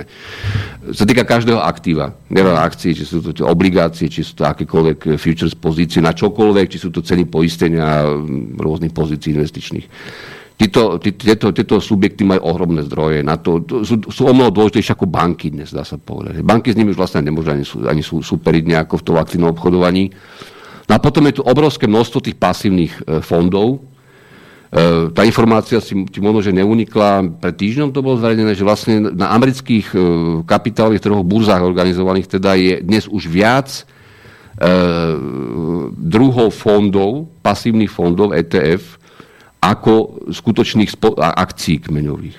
Čiže my vlastne, my vlastne žijeme vo svete, kedy, kedy odvodené tituly a produkty e, sú početnejšie vo svojej štruktúre než pôvodné, pôvodné e, aktíva. No to je medzi nami chorý stav. Ne? No Pretože ako potom, naozaj, čo, čo potom tie fondy indexujú? Ako keď e, ich počet, ich štruktúra, ich variabilita, teda ako keby variabilita voči, voči tým pôvodným korporačným aktívam alebo iným aktívam, komoditám vlastne, vlastne už, je, už je väčšia ako v tom ako keby výbere toho prípadného investora. Čiže toto, tento stav je veľmi nebezpečný, samozrejme aj nachylný na, na eh, veľmi, veľmi veľké zmeny volatility a tak ďalej. Ale čo s tým ako bežný človek spraví nič, to sú... No, hej, a to chcem sa opýtať, lebo to je hneď eh, veľmi osobná otázka. Eh, keď si to takto povedal, obchodujete na finančných trhoch? Nie, ja osobne neobchodujem na finančných trhoch. Ja som radil pár ľuďom, akože čo, majú, čo majú spraviť, ak teda mali záujem o to a myslím, že som im nikdy zle neporadil viac menej. Určite neboli nikdy v minuse, takže ako... Uh, ale tieto, tieto technické záležitosti typu, že rozoznať, rozoznať denné pohyby, rozoznať zasadené akcie, ak sa hovorí, rozoznať sedla. Myslím, že pán Hrušovský na, na internete raz na, na Facebooku o tom diskutoval, že on teda tú technickú analýzu má namakanú. Ja nemám nič proti technické analýze, ja nemám nič proti tomu, keď niekto, keď niekto robí proste, proste pozerá na grafy alebo na čokoľvek, číta komentár, len tých vecí je obrovské množstvo aj rôznych veľmi sofistikovaných štúdí akademických o tom, ako dlhodobo tie kapitálové trhy a tak ďalej fungujú obrovské množstvo. Hej. Aj rôznych teórií, môžeš sa v tom hrabať do konca života a neskončíš nikdy. Ale, ale principiálne sú tri asi poučky. Poprvé, nikdy, nezabi- nikdy neprebiješ veľkého psa, tak sa na ho záves, alebo choď preč. Po druhé, po druhé, aj keď nemá pravdu, aký fundamentálne nemá pravdu, a to je úplne jedno, proste o tom trh modeluje po druhé, e, systém obchodovania je skutočne to je klasické PI. To je klasický algoritmický, algoritmický model. Proste dole alebo hore ideme vždy v nejakých vlnách a prehadzujeme, prehadzujeme voľné zdroje, likviditu do niečoho, čo zase sa tí máli na to pridajú, naťahajú a teraz ich trošku ako preženieme, potom ich, ako ja hovorím, stále vyvaríme a zase prídu o prachy. Takže väčšinou teda, nie všetci. No, však to je rozumné. Respektíve o nejaké percento z toho. A po tretie, e, ver, ver fundamentálnym firmným informáciám. Choď do výročnej správy tej firmy, choď do štvoročného reportu, čítaj si, pozeraj si, aké majú výsledky, pozeraj si, koľko majú prachov v pokladni, či vôbec majú, majú likviditu na dividendu, či sa nebudú požičavať zbytočne, keď sú úroky nízke. Uh, pozeraj sa na marže, pozeraj sa na štruktúru akcionárov, pozeraj sa na štruktúru odbytu, že nie sú závislí od jednoho menového teritória, že nevozia len do Ázie, že nevozia len do Ameriky nie sú náchylní na menové kurzy, lebo na takéto veci potom akcionári, hlavne drobní, veľmi, veľmi citlivo reagujú, hej, kadekým prepašovaniami hore-dole. A ešte keď hovorím, keď príde veľký pes, tak ešte ich tam ako špe, špeciálne ich tam vovedie do, úplne do, do úplného chaosu. Uh-huh. A čo sa týka kupovania, predávania, no, no kupuj, keď je to minimál, minimálne 8% dole a predávaj, keď to stačí, keď sú aj 2% hore. No, tak jednak štyrom, jednak štyrom. Ako. Radšej, radšej menej ako, pre, ako prehrať že keď to vieš, takže prečo to nerobíš, ale ja to chápem, lebo to je niečo podobné, ako keď ideš niekde 160 autom, teraz ako aby ma nepočúvala policia, ale vydržíš to len chvíľu. Nie, takto, takto, aby som, máš nervy. aby som vysvetlil klasický trik pre Boha, veď ja som to spomínal tuto už raz. Existuje práca 2012, Ina Simonovská, to je pôvodom Macedónka, to je tiež krásne, a Michael Walk, o, o, o optimistických elasticitách ďalšieho zvyšovania globálneho blahobytu medzinárodným obchodom. Hej. Ja som to yeah. spomínal raz. Nie, nie, to sa tak nevolá. E, mám to aj tu niekde možno, že e, ja som to raz spomínal, že vlastne to je práca, ktorá využila všetky dáta o produktových e, kategóriách podľa toho colného sadzobníka 8-miestného úplne, úplne podrobných vývozoch, dovozoch všetkých štátov, bilaterálnych, multilaterálnych, aké chcete. Čiže tovary. A vlastne, a vlastne oni, oni aj, aj, ale aj služby, hej, lebo to sú tiež klasifikované v tých položkách. A oni ukázali, že vlastne stále sa ešte tá globálna produktivita lepším umiestňovaním tých zdrojov, tým rikardianským, dá zvyšovať. Hej? Mm-hmm. Lenže potom sa prišlo na to, e, počase to oni korigovali a vlastne tam vznikajú také dva srandistické závery.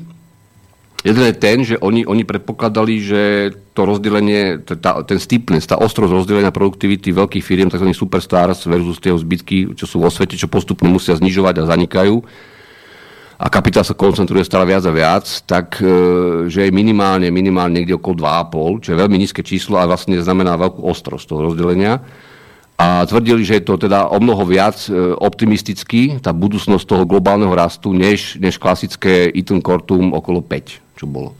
A tam vznikol ten, ten strašný, strašný, strašne hlupý dojem e, mnohých ľudí, ktorí sa snažia zarábať aktívnym investovaním alebo teda držbou nejakých titulov na, na kapitálových trhoch, že, že naozaj, naozaj ten svet je primárne tvrdokapitalistický, aj z hľadiska tých naj, naj, najkvalitnejších akcií, blue chips a tak ďalej, je minimálne dvakrát tak dobre nastavený, ako si myslia. Ja hovorím, nie, nie, nie. E, dajte si to ešte deleno dva a hovorím, ak sa nejaká, nejaká vec, ktorá nemá ináč vádu, tá korporácia nemusí mať vádu, tá, tá firma funguje 150 rokov, zarába, je v celom svete, vypláca pravidelné dividendy, e, stačí, keď sa, keď sa bruto stlačí z dividendu aspoň do 3% ročne, aj to je už slušný výnos.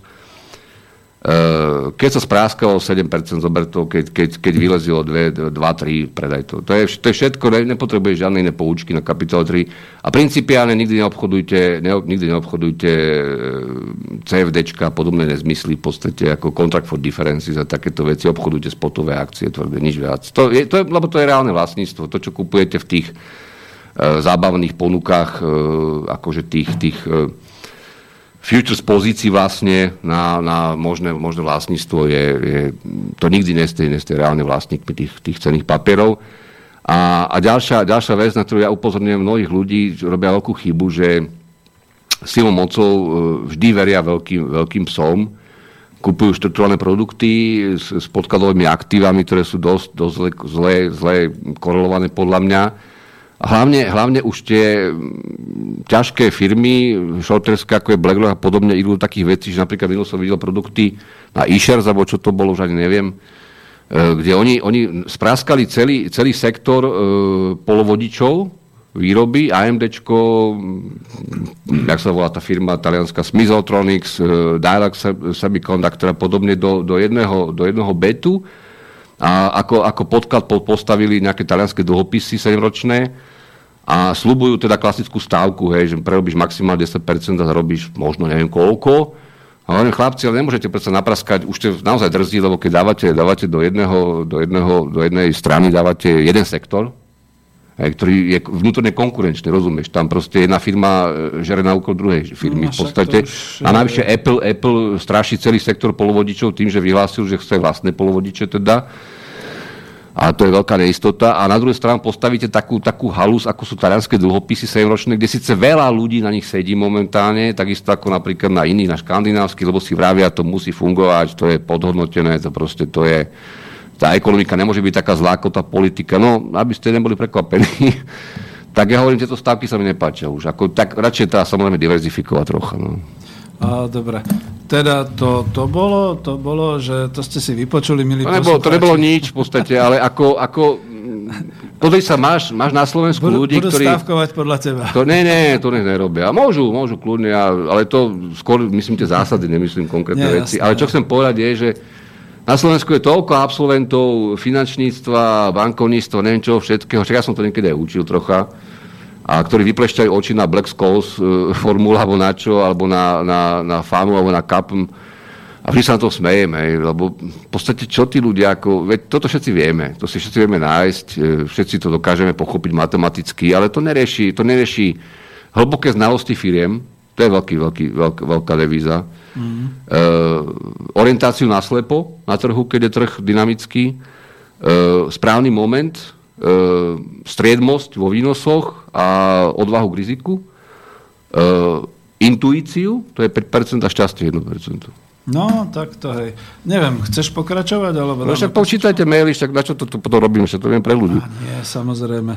Lebo to je zase ešte osobnejšia otázka. Pán Vitkovič, kedy vydáte mnou dlho očakávanú knižku? Ale necháme tú knihu tak, ako knihy vidú a nie jedna som už povedal, ja tu mám dokonca aj obsah už ako pri sebe a no. nebudem, nebudem ho čítať. Nebudem ho čítať, ja som v dvoch dimenziách vždy uvažoval pri vydávaní literatúry, tak, aby som sa vrátil náspäť. Ak ste si všimli, ja som e, vždy niečo verejne robil a principiálne asi od 2003-2004 roku, špeciálne teda po tom, čo som zažil týchto mudrlantov, čo tam boli v tých dvoch vládach Durindových, e, som obrazne aj doslovne z toho systému vystúpil. Ja som povedal, mi stačilo, ako toto nemá zmysel. Ja som vám napísal, koľko stojí SPP a to nemá zmysel s vami sa ďalej naťahovať tu. Vy ich proste o všetko ožobračíte, to je jedno. Ale čo chcem povedať, e, a vždy to budete mať nejaký dôvod, ktorý si vymyslíte nejakú, nejaký nezmysel úplný. Ale čo chcem povedať je, že tam vždy som mal dve idei. Napísať jednu tvrdú, neskutočne, poviem taký zlý výraz, možno nafúkanú, cynickú, absolútnu ekonomickú knihu, štruktúrálnej ekonomie, ktorá ide cez makro, mikro, cez všetko. Vlastne tam nie je o tom, že by som ja zastával nejakú strnulú ideologickú pozíciu alebo niečo, že čo som si teraz ja prečítal v nejakej neoklasickej syntéze tzv. niekde v učebnici, alebo čo to ma vôbec nezaujíma. To sú veci, ktoré uh, ne, nemajú, nemajú, nemajú spodok, ak sa hovorí, nemajú podlahu. Uh, ja si veľmi vážim múdrych ľudí v ekonomii. Som sa od nich obrovské množstvo vecí naučil za, za svoj život a vždy som to poctivo bral a beriem to každý deň. Ale hovorím, chyba taký, taký názlad. Také niečo, čo naozaj je tak jasne napísané aj ľudov, ale zároveň aj, aj rigorózne, aj s tými, dajme tomu, ak niekto chce v prílohe aj vzorce alebo čokoľvek, že nemáš čo veľmi ako potom o tom spochybňovať. A má to odstup od veci. A vždy je tam tá literatúra, vždy je tam ten zdroj, vždy je tam ten vývoj myslenia o tom, o tom aktuálnom, aktuálnom probléme a plus je tam absolútne najnovšie poznanie. To, čo napríklad dnes je v tej teórii medzerného obchodu a tak ďalej, modernej, teda od roku 2030 sa Čiže toto, toto je môj sen a to je, to je strašná lopota, lebo tam je aj určitý výklad ekonomie historické a tak ďalej. A vôbec to, že ekonomia sama o sebe, to som už xkrát povedal, nemá žiaden zmysel pre spoločnosť, pokiaľ to nie je politická ekonomia nakoniec a pokiaľ nemá hodnotovú orientáciu. Ona, ona ako technicky, ty si ekonomicky zdôvodníš pred, pred voličmi, čo chceš. Hej? Mm. Akýkoľvek šéft, akýkoľvek model verejného obstarávania nezmyselný, akúkoľvek hlúposť, výnimku, prečo toto nerobíš, prečo to robíš neskôr, prečo si požičiavaš, keď si nemusíš požičiavať na zahraničný, od zahraničných e, investorov do tvojich dlhopisov štátnych. Proste čokoľvek si zdôvodníš. To, či manipuluješ kurz zmeny cez centrálnu banku, ne, politicky. Čiže, čiže my nesme imúni voči takýmto africko-latinsko-americkým nápadom. Nikdy sme aj neboli v Európskej únii. A tá nepoctivosť proste ma, ma niekedy hnevá. Ja nemôžem zmeniť politiku takýmto spôsobom, ale tá kniha by mala byť o tomto. A tá druhá kniha, ja som xkrát povedal, historici Slovenska, sociológovia, mysliteľ, ekonómovia, napíšte im tú reálnu históriu od roku, čo ja viem, 85, ešte aj s predtým, s tým obdobím trocha. Pretože oni ju nemajú. Ako to, čo sa učia v tých, v tých no, školách, alebo čo počúvajú v nejakých televíznych novinách, to sú úplne blúdy. Ako ja už slovenské noviny ani, ani ne, ne, nedokážem otvoriť. Teraz toho pána Nikolsona som si veľmi rád prečítal náhodou, ale ja naozaj nedokážem reagovať už ani na slovenské e, bežné správy, politické trenice, na čokoľvek, lebo mi to pripadá smiešne. Ja vždy vidím za tou, za tou informáciou jednak e, ten zámerný setting tej informácie, časový, e, pre koho, toto teraz je urobené, prečo to má vyvolať nejakú pozornosť a upriamiť niekam od iných vecí. A hlavne, že tá informácia nikdy nie je kompletná, nikdy nie je úplná a navyše ešte častokrát je úplne opačne postavená voči tomu pôvodcovi toho problému. Čiže toto sú manažované hry. Úplne z iného centra, než, než sa tu nejaké politické strany dnes alebo kdokoľvek hrá na samostatne nezávisle uvažujúce nejaké proste, proste e, korpusy a bohužiaľ tá politika nemá žiaden zmysel v tomto. Ako aj teraz som mal facebookový status, naozaj ma to už dávnejšie škrelo. Chmelár napísal článok k francúzským voľbám o tom, že na čo zase špekulujete, že keď nechcete voliť Le Pen a nechcete ani Macrona, tak Macrona predsa len, lebo však treba, aby teda nejak to išlo ďalej. Ale on má pravdu, tam, tam voľba menšieho zla nemá žiaden zmysel dnes už. A dokonca je to, je to ekonomicky úplne presné a, a racionálne, aj keď Chmelár zrejme Edo nemá k tomu nejaký ekonomicky rigorózny výklad, ani to potom nečakám. Ja som si, ja som si prečítal Echemoglu a Robinsona. Oni napísali v roku 2001 prácu, ktorá sa volá Why did the West extend the franchise? A correction. Tá, tá pôvodná práca je, že prečo e, západné demokracie alebo politici e, umožnili rozšírenie volebných a iných sociálnych práv. Lebo tá franchise, sa myslí ako volebné právo pôvodne, umožnenie voliť napríklad ženám a tak ďalej postupne v rôznych etapách, alebo e, rozšírenie sociálnych a iných práv v prípade, že väčšina obyvateľstva je nespokojná jednoducho a hrozí nejaká radikálna zmena. Hej? Čiže takto to zjednoduším. Mm-hmm. A oni v tej práci v roku 2000 spravili chybu, jednu matematickú, ale nie veľkú chybu, ale ju teraz priznali a opravili to. Má to, má to Ačamoglu na svojej stránke. A on tiež nevie určiť bod zlomu, ako sa hovorí. Že kedy už tie výplatné pomery medzi, tými, medzi tou elitou, medzi tým zbytkom, ktorý je naštvatý a hrozí, hrozí nejaká radikalizácia časti a potom hrozia tí tzv. voľní radikáli, ktorí sú schopní spraviť tú tzv. revolúciu, ako sa hovorí, e, v úvodzovkách, lebo pod si kadekto predstavuje kadečo. E, nevedia to urobiť, ale urobili jednu, jednu korektúru, pokiaľ ide o premernú hodnotu voči, voči, voči, voči mediánu a tak ďalej. A je, je správna za korektúra. A keď si to, keď si to previažem so starou prácou Stiglica a Kuvmar sa volá ten človek, myslím, to je pôdom Int, ktorí hľadali inter, intergeneračný model porovnávania statusu, ešte v roku 87 a 89, ja to nájdem, na web, to dám, dám do Facebooku, a vlastne nenašli žiadny model, ktorý doka- ako, ako ľudia dokážu korektne sa porovnávať, pretože vždy sa porovnávajú medzi sebou navzájom v rôznych kombináciách. Hej, nikdy nie tak, že prvý, druhý, tretí, štvrtý, piatý v poradí, ale ešte navzájom, že prvý voči štvrtému, druhý voči, ja neviem, tretiemu a tak ďalej. A nakoniec došli k tomu, že existuje iba jedna, jedna, jedno riešenie, to je, to je, a to je, to je ostrý interval e, binárny. Čiže, čiže s prepačením ako, ako všeudové vlastníctvo versus súkromné. Tak toto názveme. Keby som to, ako, ako teraz to veľmi, veľmi predbieham celé, ale musím. A keď uvažuješ nad tým, čo napísal Chmelár konec koncov, je to presne o tom. E, tento model Matrixu stále viac a viac e, naráža na svoj spodok, na to, že už nedokáže simulovať niečo iné ako Matrix, A v podstate e, tým, že dokáže si pripraviť tú volebnú ponuku namodelovať a ľudia potom volia akože z tej volebnej ponuky a ešte sa tešia z menšieho zla, tak sa udržiava v tej kontinuite tej stabilokracie. Hej? Mm-hmm. Len, len. E, počtom období, ako sa, to, ako sa to opakuje, frekvenciou tých období, voči koristi tzv. Oni to volajú korist, že tá revolúcia má korist. Hej? Mm. vlastne sa znižuje, znižuje ten, ten impuls na, na, na tú zmenu radikálnu, pretože stále menej a menej po tých obdobiach ostáva, ostáva na to korist v úvozovkách, ktorá by bola ešte teda conquested, tak sa hovorí. A principiálne v tom je pravda toho postoja nevoliť menšie zlo, že vlastne tým, že bude aj nižšia volebná účasť a skutočne nevolíš ľudí, ktorých nechceš voliť jednoducho. Ja nepresvedčili, konec, basta, ako nepresvedčil, ma nevolím ho, môže byť proti niekomu, alebo s niekým, to je jedno.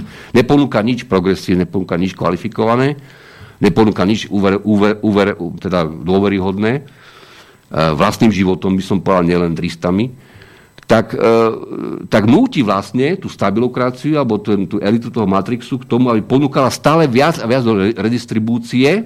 To je tá franšíza, ktorú rozťahuješ, ro, zvyšuješ, ponúkaš im viac. Veď to vidíme dnes. Hej? 13. platy, 14. platy, e, ja neviem, aké one ešte treba, aby, aby ľudia akože boli spokojnejší, že áno, boli tie mzdy nízke, ale no čo už teraz, no tak nejako im pridáme a zvýšime minimálnu mzdu. Mohli by aj iné veci zvýšiť, ale to nevadí. No. Eh, jednoducho, alebo znižíme odvody, keď to umožní situácia v roku 2019 a tak ďalej. Čiže, čiže oni vedia, že toto, toto, toto je na hrane, tie počty kaďaké, ktoré sa sami namodelujú do tých volieb, ešte po prípade si aj dopočítajú tie čísla, aby im to vyšlo nejako cez tých 5% alebo po tých 5%, ale, ale stále počtom období a jednoducho od, otrlosťou tých období a tým, ako tá väčšina sa prepadne do toho, do toho dlhého, hrubého chvostu pod to elitou, ktorá je urvatá v tej, v tej ostrosti rozdelenia, ktorá mimochodom kopíruje globálnu ostrosť rozdelenia produktivity firiem. To je, to, to je tá krása na tom, že naozaj ten globalizovaný svet prechádza ten národný rámec a opačne v, tej, v, tej, v, tej, v, tej, v, tom, v tom letajúcom kapitáli po svete. E, tak vzniká problém, že pravdepodobnosť objavenia sa radikálov, ktorí povedia, počúvajte, nebuďte blázni, ľudia, oni vám dajú 5 eur. Ako, čo s tým chcú? ako, ako, to už vám predtým dávali 10 a teraz čo zase? A vám slúbujú 15 a to nič nie je proste sa stále viac a viac zvyšuje a e, klesajúca volebná účasť v tých formálnych akože kvázi parlamentných divadlách volebných v podstate, v podstate núti v tých prieskumoch reagovať tú vládnu elitu alebo tú nejakú koalíciu, aby ešte viac slúbila do tej redistribúcie. Mm. Čiže Chmelárov, Chmelárov postoj je racionálny v podstate v tom, že vystražte ich viac, ak chcete. A dajte jasne najavo, že nebudete voliť žiadne sračky. To je všetko. Lebo práve tým, že ľudia diverzifikujú svoju voľbu medzi rôzne, rôzne teda absolútne patafyzické figúry, musím povedať, čo sa dneska v parlamente, tak vlastne ako keby im umožňujú rekombinovať tú hru. A navyše tá hra predsa je jednoduchá. Macron, Macron pardon, e, prišiel s tým, že on sa robí reformy, dneska tam už bľakal, že ide reformovať francúzsky zákonník práce, no to už skončil teraz tým, ale to je jedno. Ale každopádne, e, to je ten, ktorý akože je pre Európsku úniu, pre nejakú vyrovnanejšiu pozíciu voči Nemecku, pre eurozónu, pre, pre, pre liberálnu demokraciu, pre kapitalizmus, ktorý už ani neexistuje v takej podobe, ako si on predstavuje. A hlavne, hlavne teda ešte teda by bol akože troši linku, akože e, liberálne mysliaci v tých všeobecných právach. No, ďalšia, ďalšia etapa hry bude o 4 roky FIOM, pretože FIOM príde s tým, že povie, toto chcem aj ja všetko, akože produktivita, lepšia ekonomika, lepšia integrácia, spravodlivejšia voči Nemcom, budeme sa oblapkávať, ich by na ne Deutsche, ich by na ne Francúze, ale e, pôjde na konzervatívne hodnoty. Povie, ne, ne, ne, Macron to veľmi liberálne myslel, akože, akože tie kaďaké menšinové veci. Oni stále hrajú hru okolo tej slúbky, okolo tých marginalizovaných, e, ako keby práv, rôznych, e, nazvime to hysterézis, ktoré sa pohybujú v tej spoločnosti, ja neupieram nikomu žiadne práve, ale hovorím o tom, že oni vôbec, oni, oni vedome vynechávajú hru o socioekonomický základ mm. systému. A vlastne tým pádom sú stále schopní hrať tú e, binárnu hru, že raz príde konzervatívec, akože troška, a potom príde nejaký akože liberálnejší, akože lavičer v úvozovkách, alebo trolili linku akože doľava. Stále to nie je... A toto, ale toto, toto sa stále, to sa vyčerpáva práve v tej, v tej aj v, pri, tom, pri tej kombinácii toho Ačomogula, tak hovorí, pretože ono sa to vyčerpáva v tom, že počtom opakovania tých hier, ak sa, ak sa rozdelenie zdrojov nemení, naopak sa stáva ešte nespravodlivejším alebo nerovnejším, tak v podstate tak či tak tá elita a tá stabilokracia riskuje, riskuje e, efektívnejší nástup e, reálnych radikálov. Ktorý, to slovo radikál znie strašne, ale to sa myslí jednoducho tých, ktorí systém chcú zásadnejšie zmeniť. Ale isté, Bez toho, aby teda boli vyložené len súčasťou hry. Hej? Hej. Mhm. Čiže naozaj pozícia nevoliť menšie zlo je v podstate ekonomicky racionálna tam niečo, ako tam tie, tie mudrlovania Varufakisa, že my ho voľme a potom ho budeme kritizovať, keď bude robiť zle. Pane Bože, ako, to je teda naozaj ako gól. Tak, tak dopadla aj celá Syriza aj s celým, s celým Varufakisom aj s Cyprasom. No, vidíš, neviem, či dať e, ešte tú poslednú otázku, alebo už pôjdeme na pesničku, lebo si sa dosť rozbehol. Môžeme ešte otázku? Jasne. Áno? Tak počkaj, lebo som si ju tu teraz takto... No ešte Marek tú poslednú. On ako keby ti to tak, tak ju pekne ich konštruoval, že ideš jednu za druhou a máš o čom hovoriť. Na druhej strane to sú dosť také furt osobné. Či plánujete v budúcnosti nejaké aktivity vo vzťahu k zmene tohto kapitalizmu a či je možné nejako s vami spolupracovať? No určite, ja tak momentálne, momentálne nemám žiadnu formálnu platformu, ani zatiaľ teda nechystáme, ako by som to urobil. E, necháme, necháme divadlo trošku ešte rozťahnuť do šírky a do hĺbky a do výšky, ono sa rozťahne čakajú nás kaďaké voľby ešte v Európe, čaká nás čo iného. Globálne to tak či tak nebude lepšie nejako ekonomicky, to sú len také prehadzovania, teraz, teraz voľné likvidity lopatami, to je všetko. Mm-hmm. A neviem, mám na toto úplne presne odpovedať. Spolupracovať so mnou bude možné vtedy, ak by som niečo takého v živote ešte robil, e, samozrejme na vlastné triko, samozrejme nesám, kedy to kedy sa k tomu oficiálne prihlásim. Ja pokiaľ nemám, nemám možnosti, ani potrebu, ani nie som presvedčený o, ani, ani o hodnosti okamihu, ani o tom, že mám urobené, tak sa hovorí domáce úlohy, ktoré som slúbil kade komu. E, to znamená tie knihy napríklad, lebo to ja považujem za základ, ako, ako šíriť, šíriť e, a pokúsiť sa teda prispieť nejakým poznaním e, v každom tomto smere, aký som menoval. Uh, ale nebojte sa, ako svet určite nekončí a ja, ja som v tomto smere väčšinou optimista. Tento model, tento model stabilokracie skončí, pretože on je, on je sám o sebe už geneticky deformovaný, by som povedal postupne. A spôsob, akým sa, alebo hĺbka, alebo intenzita, akým sa tá v úvodzovkách elita vlastne odtiahla od, od tej normálnej, normálnej, normálnych väzieb k tej, tej reálnej, ako keby mala byť demokratické väčšine, si myslím, že, že je nereparovateľný ako jednoznačne. To je, to, je, to je problém. A potom, ja som to už vždy v každej relácii nejak spustil niekde v druhej tretine tej relácie, vždy som vravel, viete, ono má to jednu veľkú chybu, celé toto rozprávanie, že ľudia skutočne sa nepýtajú, budú, budú, budú hovoriť a stiažovať sa na nefunkčné súdy, na nespolahlivé prokuratúry, na e, nefunkčné zdravotníctvo a neviem čo všetko možné, ekonomiku, regionálne rozdiely a tak ďalej. No ale treba sa k tým vecem aj sadnúť a treba ísť e, bod po bode s, s racionálnou úvahou, že prečo to tak je. Mm. Prečo napokon napríklad aj ten systém tej zastupiteľskej demokracie, ktorý tu je teda, je taký strnulý, aký je, prečo zabetonovaný, veď tie veci v tej ústave treba jednoducho zmeniť treba ísť, to, to nie je o tom, že niekto je ekonom, niekto je právnik, alebo dokonca ešte sa napíše, že ústavný právnik, to je čo? To, ako, každý, musí, každý slušný právnik musí byť trošku aj ústavný právnik, nie? No, si to už na Slovensku ťažko povedať, čo aký právnik. Ale bez toho sa nedá, lebo potom vás to formálne právo tej stabilokracia, tej elity vždy dorazí. Ako, hej. Oni povedia, no viete, a taký to je zákon, no, že zákon je blbý, no tak čo už, no tak... Ale však prešiel v parlamente raz niekedy, no. Už to pripomína roky normalizácie, keď tomuto som sa nechcel dostať. Idem ešte do ďalšej otázky a potom si dáme malú prestávočku hudobnú, lebo je 10 hodín, dneska asi nebudeme predlžovať tým, že nie je možné telefonáty, ale maily prišli, takže poďme ich čítať.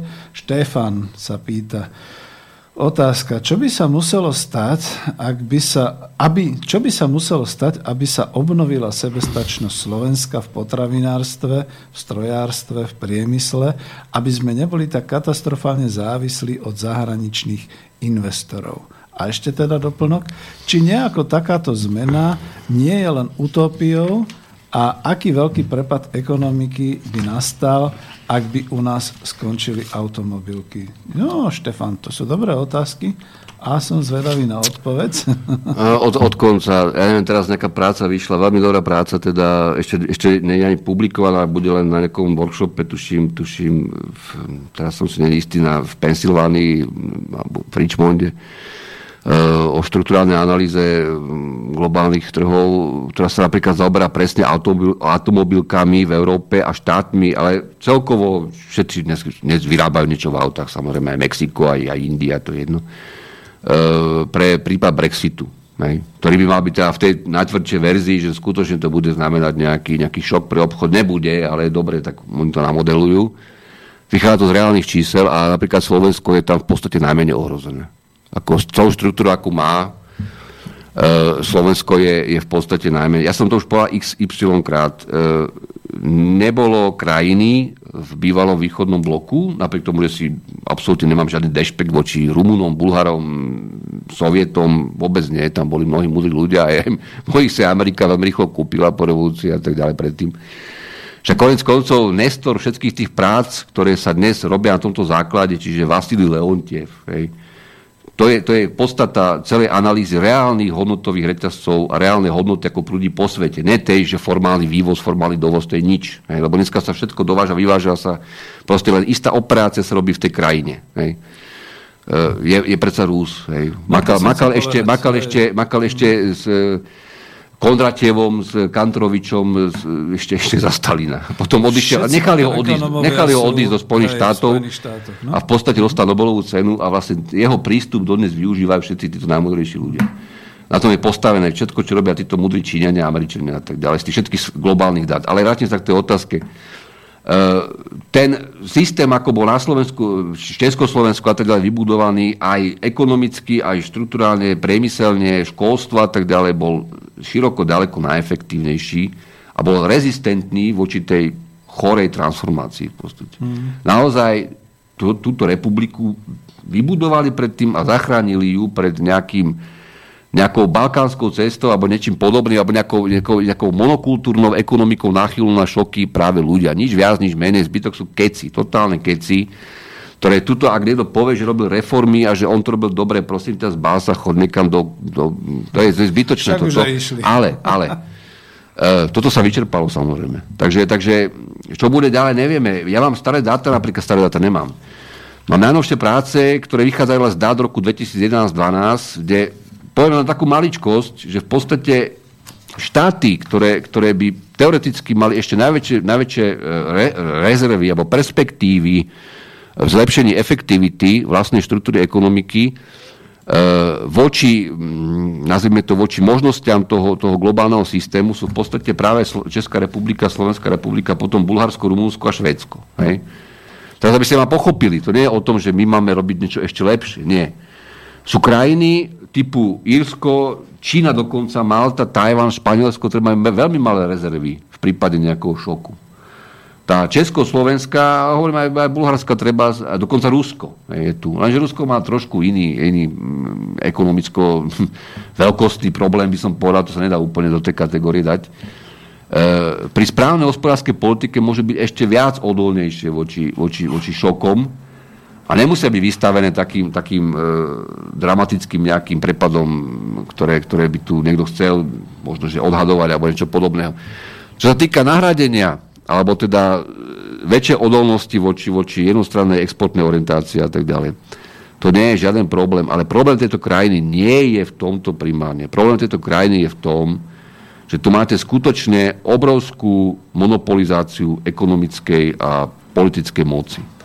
To je niečo, čo e, sa už opakuje desaťročia, opakuje sa to doslova v, dynast- v dynastickom modeli, a naozaj e, prepojenosť tých ľudí v tej vrcholnej politike a s tými, ktorí teda sa dostali tým hlavným majetkom po roku 89 je chorá. Chorá a brzdí to spoločnosť. Brzdí to spoločnosť, vytvára to choré vzorce správania, vytvára to choré vzorce čerpania renty, všetkých tých možných eurofondov, všetkých tých nezmyslov e, v, v, v poloverejnom zdravotníctve, tam sa kradne, tam sa čaká na to, keď nejaká nemocnica skrachuje samo od seba, alebo spadne budova, aby sa tam postavili nejaké činžáky. Proste fúr sa niečo rozbije len preto, aby nabehla nejaká posvetená skupina a vy, vy, vysporedal to vo svoj prospech. A ešte podľa možnosti na verejné náklady. Čiže toto je, to toto je najväčšia, absolútne najväčšia rezerva tejto ekonomiky a zároveň je najväčšia choroba. Všetko ostatné štruktúrálne z hľadiska technológií, z hľadiska ešte možnosti prispôsobenia, dokonca ešte aj prekvalifikácii istej skupiny ľudí by som povedal, teraz myslím všeobecne, na to, že by teda už ako išli robiť aj niečo technického, alebo, alebo pre mňa za mňa aj, aj učili, nahradili generácie, ktoré už nevládzu učiť a odrobili si svoje za lepšie platy a ďalej. Tieto veci sú riešiteľné. Ale čo je veľmi neriešiteľné a čo najviac brzí tú spoločnosť, je to, čo som spomínal. Dynastizácia moci. Mm-hmm. Toto, toto je absolútne jednoznačné, pretože ak ja pozerám všetky Eh, produktívnostné parametre, ef, eh, parametre efektívnosti po odvetviach, po, po firmách doslova, po produktových skupinách a Slovensko je všade ako top, tak potom v čom je problém toho štátu?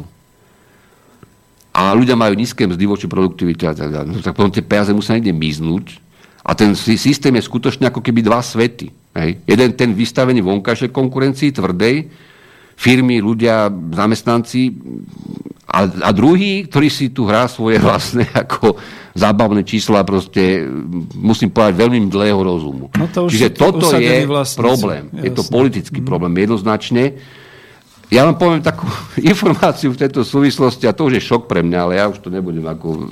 Je po desiatej, môžeš. Nebudem robiť, nebudem robiť z toho hodinovú teraz ako show program, Eh, Leo, Lorenzo Caliendo, Fernando Paro, Alex, Alex Civinsky, Civinsky je Ukrajinec, ktorý Amerika hneď, hneď chňapla, keď videl, aký dobrý matematik. Uh, Paro a Caliendo sú svetové ekonomové. Napísali prácu, volá sa Distortions and the Structure of the World Economy, čiže distorzie produktivity a štruktúra globálnej ekonomiky, ekonomiky podľa odvetví a podľa krajín. Veľmi skrátim, veľmi skrátim. Mm-hmm. Vybrali najlepšiu uh, efektivitu v odvetví v nejakej krajine a najlepšiu efektivitu v krajine. A veľ, veľkostne to prispôsobili. Hej. Dali tam preč ekonomi, ekonomi, úspory z rozsahu a tak ďalej.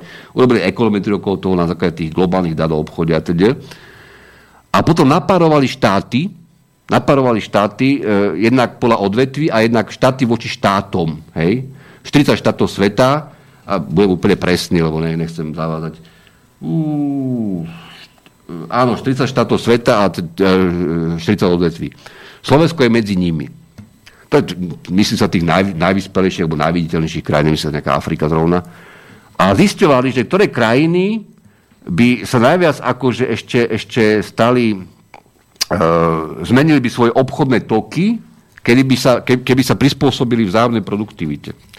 A teraz počúvajte tú, tú zábavu neskutočnú. Slovensko by sa najviac e, malo z, zharmonizovať s dvoma štátmi, e, s troma štátmi, e, ktoré sú v Európskej únii, e,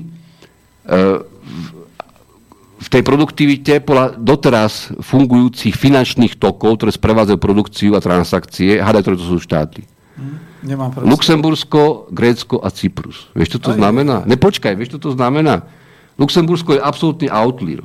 To je krajina, ktorá žije z finančníctva, z európskych inštitúcií, proste tá už nič nevyrába ani neprodukuje v podstate a má sa neskutočne dobre na to, čo robí. Teda je, je obyvateľ, obyvateľstvo tohto veľkovevodstva. E, Grécko je vieme čo a Cyprus je tiež vieme čo. Hej, pokiaľ ide o, o offshore firmy a, a schránky a tieto prázdne, e, prázdne kadejaké e, koneční beneficienti šalupy, im jednoducho vyšlo, lebo oni použili reálne, reálne dáta zo štatistík, ktoré sú oficiálne podľa národných štatistík a globálnych, že vlastne medzi týmito krajinami sú intenzívne finančné toky, pozor, finančné, nie, že by tam reálne nejaká produkcia prechádzala, hej, že vyvážam na Cyprus milión alebo čo, a že keby sme sa zharmonizovali v produktivite, celý svet navzájom v tom multimodeli, tak Slovensko voči týmto trom krajinám by si najviac akože muselo svoje vzťahy zharmonizovať.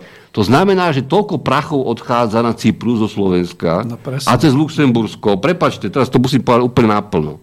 Či cez banky oficiálne, či cez kadejaké, kadejaké e, bielý kôň proste, strico s panami a tak ďalej na Cypre, zo slovenského zdravotníctva, zo slovenských firiem, z kadejakých daňových optimalizácií, obstarávaní verejných, e, ja neviem čo, všetkého eurofondov, že im vyšla takáto sprostosť tej analýzy. Ale nie preto, že oni sú sprostí, títo traja páni, oni sú mudrí až až. Ale preto, že jednoducho dali dáta, ktoré sú úplne extrémne. Použili disponibilné dáta. A snažili našli. sa akože zharmonizovať, že keby teda došlo ku, ku náprave týchto distorzií, že kto, kto by ešte sa najviac musel tomu druhému prispôsobiť, tak Slovensko voči Luxembursku, Cypru a Grécku. Neuveriteľné. Hmm. Tak my, ktorí sme zapojení na 99% do nemeckej exportnej mašiny, a nie na nemeckej, nakoniec tu kvôli pár jedincom Máme údajne podľa kalenda Para Civinského najväčšie, najväčšie možnosti harmonizácie produktivity s Cyprom, Luxemburskom a Gréckom, kde jediné, čo si viem spomenúť, že, odtiaľ, že, že tam odchádzajú do schránkových firiem e, prachy e, ukradnuté, z tejto, ukradnuté z tejto krajiny. No a neznamená to potom to, že naozaj je to v tom, že dobre priemyselne a všetky tieto veci sme na určitej úrovni, ale nie sme na určitej úrovni, čo sa týka vlastníctva a rozdeľovania toho bohatstva, že v podstate... Ja som, si tu, ja som si tú knihu donesol. Ako ja som... to nemusíš ty hovoriť, to môžem Nie, nie, nie, ja ti to vysvetlím jednoducho, ja som to písal vtedy, keď, sa, keď som robil projekt, no? projekt o, o privatizáciách kuponových, teda tzv. veľkých e, privatizáciách v krajinách, opakujem poviem tuto ešte raz, Bulhári, Češi, my, Poliaci v menšej miere a certifikáde proprietariate Rumúni. No. Čo a to ja som vydal, ne ja sám, to editoval veľmi múdry pán z, z Maastrichtu, vtedy teraz je Verfurt, Jürgen Backhaus a Frank Steffen, Starklight a ďalší ľudia, ale to chcem povedať, že ja som vtedy počítal tieto parametre na základe dát z roku 91 až 96, 1990-96 Mal som v dispozícii všetky priateľské projekty, všetky, všetky finančné dáta tých podnikov, aj potom tie ďalšie obdobia, už keď boli cez tie fondy a tak ďalej, trošku mierne teda ako že už porozkradané. A počítal som štruktúry priemyselné, to znamená e, homogénna produkcia, úspory z osahu, diver, dif, dif, diferencovaná, nízke úspory z osahu a tak ďalej. Tam sú štyri skupiny technologické. E, tie dáta, ktoré ti vyšli podľa profitability, podľa, podľa ziskovosti tržieb, ziskovosti kapitálu podľa miest a podľa vyšších miest, teda maržov vyšších miest, než sú v iných, v iných odvetviach ekonomiky, lebo jednoducho tie, tie odvetvia sú produktívnejšie boli v tej dobe než iné odvetvia. Čo súviselo aj s tým plánovaním centrálnym, ako ono bolo koncentrované na isté, isté uh, proste, proste technologické, akože špičky a tak ďalej. Toto keď zoberieš, tak presne tie parametre a tie koeficienty vychádzajú dneska v prácach ktoré, ktoré charakterizujú štruktúru slovenskej ekonomiky v, v, takomto, v takomto poňatí, ktoré vychádzajú dnes, 2015, 16, 17. Ak tam máš odvetvie, ak máš tak, takýmto spôsobom ich, ich akože zoradené do, do jednotlivých skupín, a ak to robia za iné štáty. Čiže my sme si udržali v podstate, my sme dokonca ju ako ponúkli potom tomu západu, tú štruktúru ekonomiky, ktorá mala tie výhody, ktoré mala teda, iné nemožno, že nemala, zároveň sme si nechali obsadiť teda tie, tie nejaké eh, trhy, ktoré boli predtým ako keby dotované, to znamená potraviny a teda, pretože sme povedali, toto my nebudeme robiť tam. No, Narovnáme ceny. Akože to nejak vybavíme. Uh, Spravili sme v tomto, ne my dvaja zase, chyby, ktoré sú do značnej miery veľmi, veľmi hlboké, veľmi hlboké. A zároveň sme umožnili z toho kompetitívneho sektoru, ktorý tu prežil a bol, bol transformovaný technologicky aj do tých automobiliek, konec koncov a tak ďalej a absorboval tú pracovnú sílu kvalifikovanú, sme umožnili tie obrovské zisky vyviesť e, z tejto, z tejto krajiny von. Čiže štruktúrálne my dokážeme spraviť revert naspäť, pokiaľ tomu nastavíš hospodárskú politiku a spravíš tri veci. Spravíš zásadnú politickú zmenu k otvorenej demokracii, to znamená k jasnému vzťahu medzi voliteľnosťou, zodpovednosťou, odvolateľnosťou a teda akéhokoľvek verejného mm-hmm. funkcionára, spravíš, spravíš e, ostranené rent z tej spoločnosti, čiže napravíš tam, kde nemá byť súkromný kapitál, ho nebude, tam zbytočne ako ho pchať do nejakého zdravotného poistenia alebo do čoho. Mm-hmm. A zavedieš presné pravidlá, tie pravidlá budeš jednoducho dodržiavať a budeš ich vynúcovať a zároveň budeš oceňovať tých ľudí, ktorí sú v tých odvetviach podľa reálnych e, kvalifikácií, meritokratických a tak ďalej, na úplne iné úrovni ako dnes a odstrániš e, z, krajiny, e, odstrániš z tej spoločnosti tých požiadačov renty. To je všetko. A to je tak Napravíš, odborná... to je ten model. Áno. Samotná technologická úroveň a samotná, samotná nejaká že nejaký nemecký investor tu povie, alebo francúzsky, že no a to teraz bude asi zle, keď takto to... Ja sa to vôbec netýka. On nemá nič s tým, či tu príde, príde nejaký, nejaký chlapec, e, ja neviem, z nejakej dedinky pri, pri Stropkove a teraz tu robí bieleho konia na nejaké eurofondy a kúpi si to. Vieš, ako to, to, to sú veci, ktoré idú úplne mimo Eh, alebo, alebo zabezpečuje tu prevod tých peniazí na Cyprus z toho zdravotného poistenia alebo niečo podobného, ja rozumiem, alebo nejaké vrátky DPH. Tam, bohužiaľ, tam prepadáva minimálne šestina ekonomiky každý rok, ak nie viac, a tam sa potom aj ten, ten, vlastne ten neobchodovateľný sektor vlastne užiera zbytku e, ostatných, ktorí musia držať odvodmi, daňami ten systém, aj generačne, a nemajú sa ako pohnúť z toho, pretože tá ekonomika ako taká nedokáže viac ako, mm. ako kvázi rovnovážne vytvoriť na tú distribúciu. Čiže my tu máme dva svety, ktoré treba jednoznačne pomenovať, štruktúrálne ich e, definovať a ten jeden zrušiť. To je všetko. No a je to veľmi odborné. Takmer by som povedal, nie je v tom žiadna politika, pretože toto sa týka skutočne iba tokov peňazí, iba zmeny, tak ako si hovoril, e, narušiť a prerušiť určité e, tieto Ešte raz, ja nemám problém hovoriť 10 hodín ne. o tom o mnoho podrobnejšie, aj s reálnymi číslami, ktoré tu nájdem. No, tak ešte... Ja nemám, nie, nie, nie, moment. Ja nemám problém a pritom ne, ne, nepomenovať žiadneho slovenského ozembúcha z politiky doteraz. Mm. Pretože toto nie je otázka je najmenej po, pomenovať kohokoľvek, aj s tým, čo sa tu ľuďom ani nesníva, čo sa tu stalo za tých 25 rokov, ale ja nevidím v tomto zmysel, pretože ako, to, je, to je zase len o tom, že, že ako potom takému človeku, alebo tebe, alebo mne ešte viac privariť, hej, pretože zase tlačíme na niečo, ja netlačím na nič. Ak, ja, ak chcem... začneme raz na niečo tlačiť, tak to budeme tlačiť poriadne. Nie, ja to chcem práve povedať, že toto nemá nič spoločné s politikou, nemá nič spoločné so škandalizovaním ľudí a osôb a šeličoho podobného. Tu je treba jedine urobiť v týchto odborných tokoch peňazí také niečo, čo sa na podnikovej sfére hovorí turnaround. Čiže zvrat, zvrat, ktorý by sa týkal, uh, doslova poviem, získania kontroly nad finančnými tokmi, e, ich posúdenia, čo pomôže spoločnosti, čo pomôže tejto spoločnosti, bez toho, že by sme sa dotýkali zahraničných investorov, bez toho, že by sme sa dotýkali podnikateľských Nie, nie, nie, tak ono, ono medzi nami, zahraniční investori, samozrejme, mnohí majú tie za ušami, ako to je, to je bez diskusie. Sú tu mnohí investori, ktorí historicky, ja som ich poznal, mnohých som ja riešil veci ešte, keď som bol v exekutíve chvíľu kde naozaj dochádzalo k neskutočným veciam a ešte sa dožadovali nejakých podpor a to, čo vytvárali tu, aj tie podmienky pre zamestnancov boli katastrofa čistá. Mm. Čiže ja vôbec nemám žiadne preferencie voči žiadnym, voči žiadnym investorom domácim zahraničným. Jednoducho hrajte, hrajte nie. jasný playfield, máte podmienky, Veľa vecí treba urobiť úplne inak, veľa vecí treba zaviesť, veľa vecí treba zrušiť. E, musí to mať logické vysvetlenie aj pre bežných ľudí. Tam ako ne, prečo nepochopiť niečo, kým to tým ľuďom akože sa snaží vysvetliť. A došli sme k tomu bodu, že je možný zvrat, ale prepad, že ťa prerušujem, lebo máme posledných 15 minút, možno ešte menej. Uh, už nám nechodia maily, ale ešte nám jeden došiel a to nedáme ani na záver, je mi to ľúto, ale to nedokážem stiahnuť. Uh, dobrý večer páni, dnes ste trošku smutní, tak skúste nejakú veselú muziku. Odporúčuje mi tu nejaké dievušky, Pejut VK a podobné veci. Pozrieme si to potom samozrejme, ale dá to aj otázku. Môžem? Lebo to mm, bola taká z tých posledných.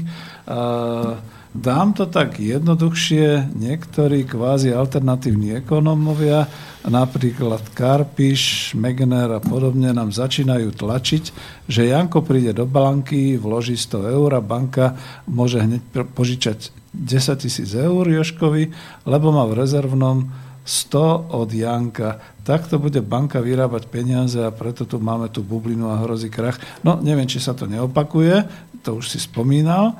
A uh, oni ani náhodou nespomenú, že majú Jankovú stovku a v rezervnom fonde, ale tých 10 tisíc, čo mu požičajú tomu Joškovi, si banka tiež požiča z bankového domu. Vedeli by ste to osvetliť, pán Vitkovič? Neviem, či to už nie je. Ako človek, tento človek má pravdu, v podstate on, on, on naráža na to, že sa to vytvára dojem, že peniaze kutia peniaze cez no, frakčné rezervy.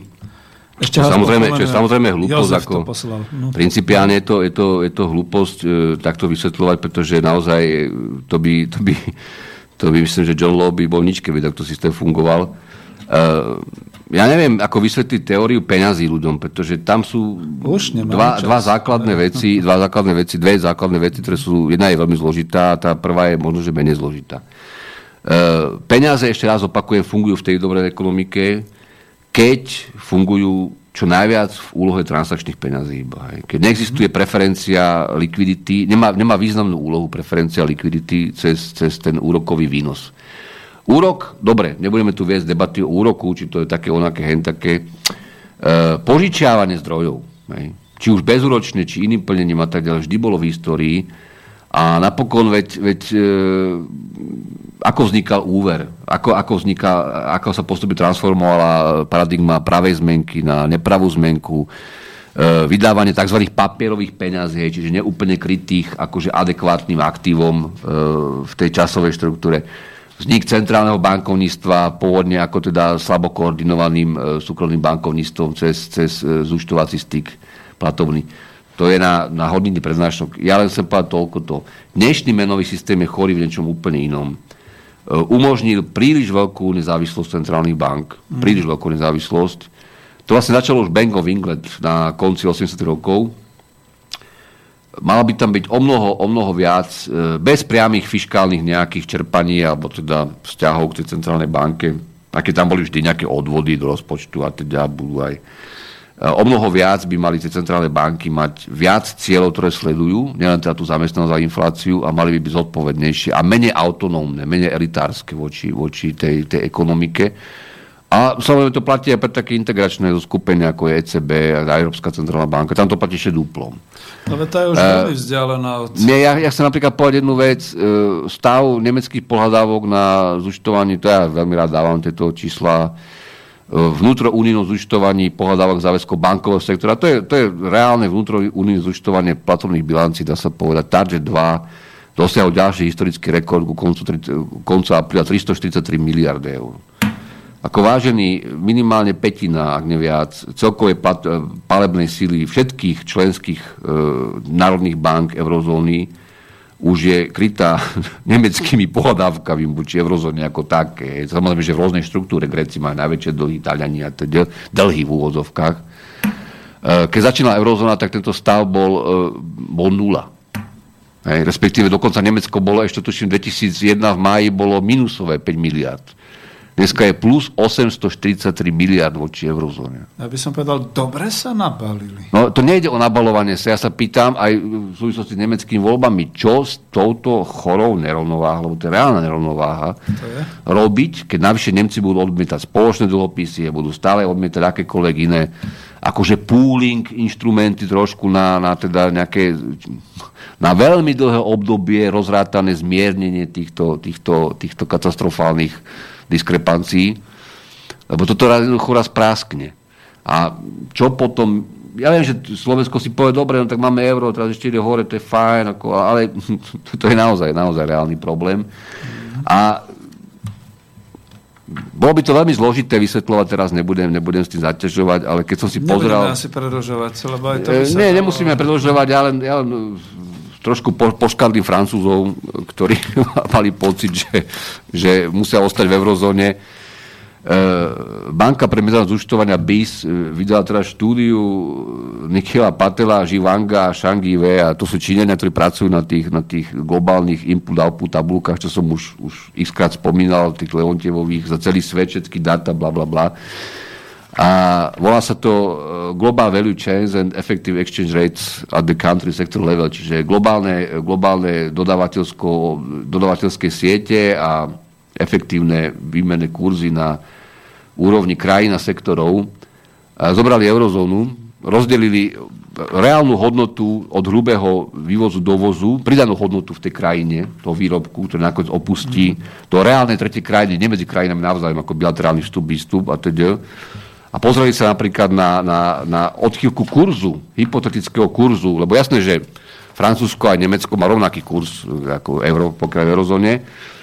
A zistili napríklad, ale to neberte ako teraz nejaký, nejaký, nejaký námed na obchodovanie na burzách s, s, nejakými, s nejakými forexovými pozíciami, e, že Austrália vlastne má nadhodnotený reálne, e, voči reálnej efektivnosti pridanej hodnoty, e, čisté pridanej hodnoty tých globálnych, globálnych obchodných vzťahov, kurz o 12%, Brazília o 1,7%, to sú dáta do roku 2009, čiže hovorím historické, takže ak dneska máte iné, zrejme.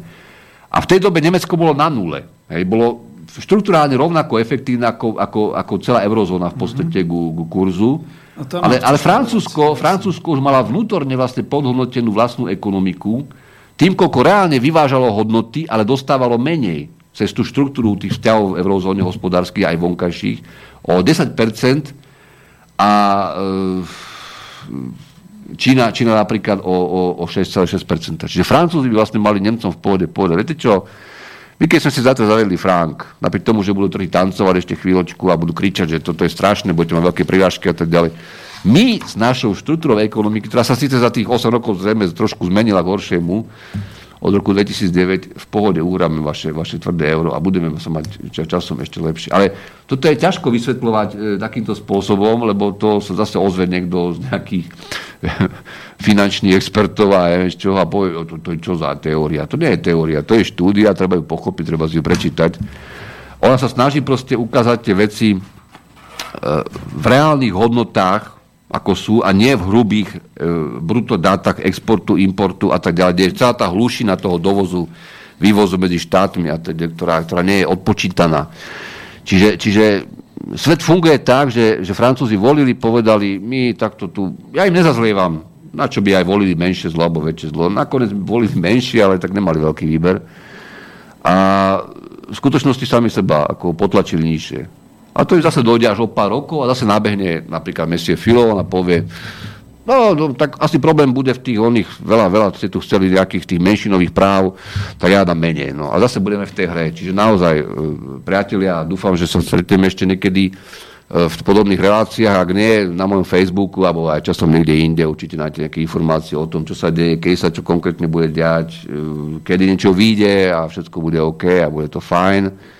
Čo je podstatné, čo je dôležité, ja sa poďakujem e, pánovi Petrovi Zácovi Vankovi za to, že tieto veci vôbec tu robí, hmm. e, že bojuje za nejaké šírenie, také otrepané slovo, ale reálnych, reálnych vecí, ktoré sú overiteľné, ktoré sú oproti tomu balastu, čo tu, čo tu čítate a počúvate ako úplne inde a raz, raz história, už keby sme ani nič nerobili, to tiež trošku docení, a keď nie, tak ale ja sa vám ďakujem Slobodnému vysielaču za priestor. Práve veľa úspechov a určite sa nestretávame naposledy a možno ani ne tento rok, ale v tomto cykle, kde by som sa už nerad opakoval 12 krát z 29 relácií, tak ekonomické rozhovory zatiaľ to necháme tak. Čiže ešte raz vďaka za pozornosť všetko dobre. E, ďakujem pekne, Marian. Ja si myslím, že my sa nestretávame naposledy a nemusí to byť v tejto relácii, môžeme urobiť nejaké ďalšie. Trošku mi šuštiš, tak ťa trošku utiahnem. A my máme, už, už vlastne končím, už dám teda len takú záverečnú pesničku. E, niektoré maily ešte... A, prepač, tak ťa zoberiem. Nie, nemyslím, nemyslím ty, ale ty, ty dá niečo takého záverečného. Nie, nie, niektoré maily ešte sme nezodpovedali. Milanovi Labancovi sa ospravedlňujem. On mal tému, ktorú by sme zase otvorili na ďalšiu hodinu, čo sa týka politiky a lavica, pravica a podobné veci. Nie, nie, nie, už nechceme v tejto chvíli. E, jediné, čo teda je, že keďže končíme celú túto sériu ekonomických rozhovorov, e, my sa možno stretneme na nejakej inej úrovni, možno v diskusiách, možno v niečom ďalšom. Zavoláme Havranovi, že sme prišli do, do televízie. No, to by bol môj sen. Alebo keby... Mikovi, Mikovi zavoláme na záver, by mohol niečo pustiť svojho pôsobenia. že keby, keby sa to dalo, že takto ja stále ešte som ten naivný optimista, ty si to trošku ináč pomenoval, ale skutočne naivný optimista v tom, že uh, bude bežať potom nejaký ten dialog, alebo bude bežať tá diskusia, alebo my ju tu na Slovensku potrebujeme. Uh, poviem ešte, ak dovolíš tomu posledné tri vety, uh, nie už nejaké, nejaké prorocké alebo aké, ale ja by som odporúčal tzv. slovenskej elite, a kade komu, kto sa cíti kompetentný, nemusí byť žiadna elita, a aj príslušníkom stabilokracie, aj iným ľuďom, ktorí považujú možno, že alebo sa oceňujú ako dôležitý, alebo teda potenciálne prínosný pre túto krajinu, alebo pre, pre e, nejaké spoločenstvo všeobecne, aby začali uvažovať nad tým, že treba sa zapájať do diskusí, ale nie v nejakom tom aktivistickom duchu prázdnom, ale ak máte argumenty, ak máte kritiku, ak máte návrhy, ak chcete aj mňa kľudne natrieť kedykoľvek, ak to niekto zorganizuje, dostanete priestor, ale, ale naozaj už by to malo byť aj vo vašom záujme, aby ste začali konečne niečo, niečo v tom, v tom verejnom sektore konec koncov alebo akademickom materiále pre tých ľudia robiť. No a to ďakujem, to je výzva, takže tej sa potom chopíme. Ďakujem Marian aj vám poslucháči a pustíme si na záver takú, že s Bohom od skupiny Slate. A Dovidenia.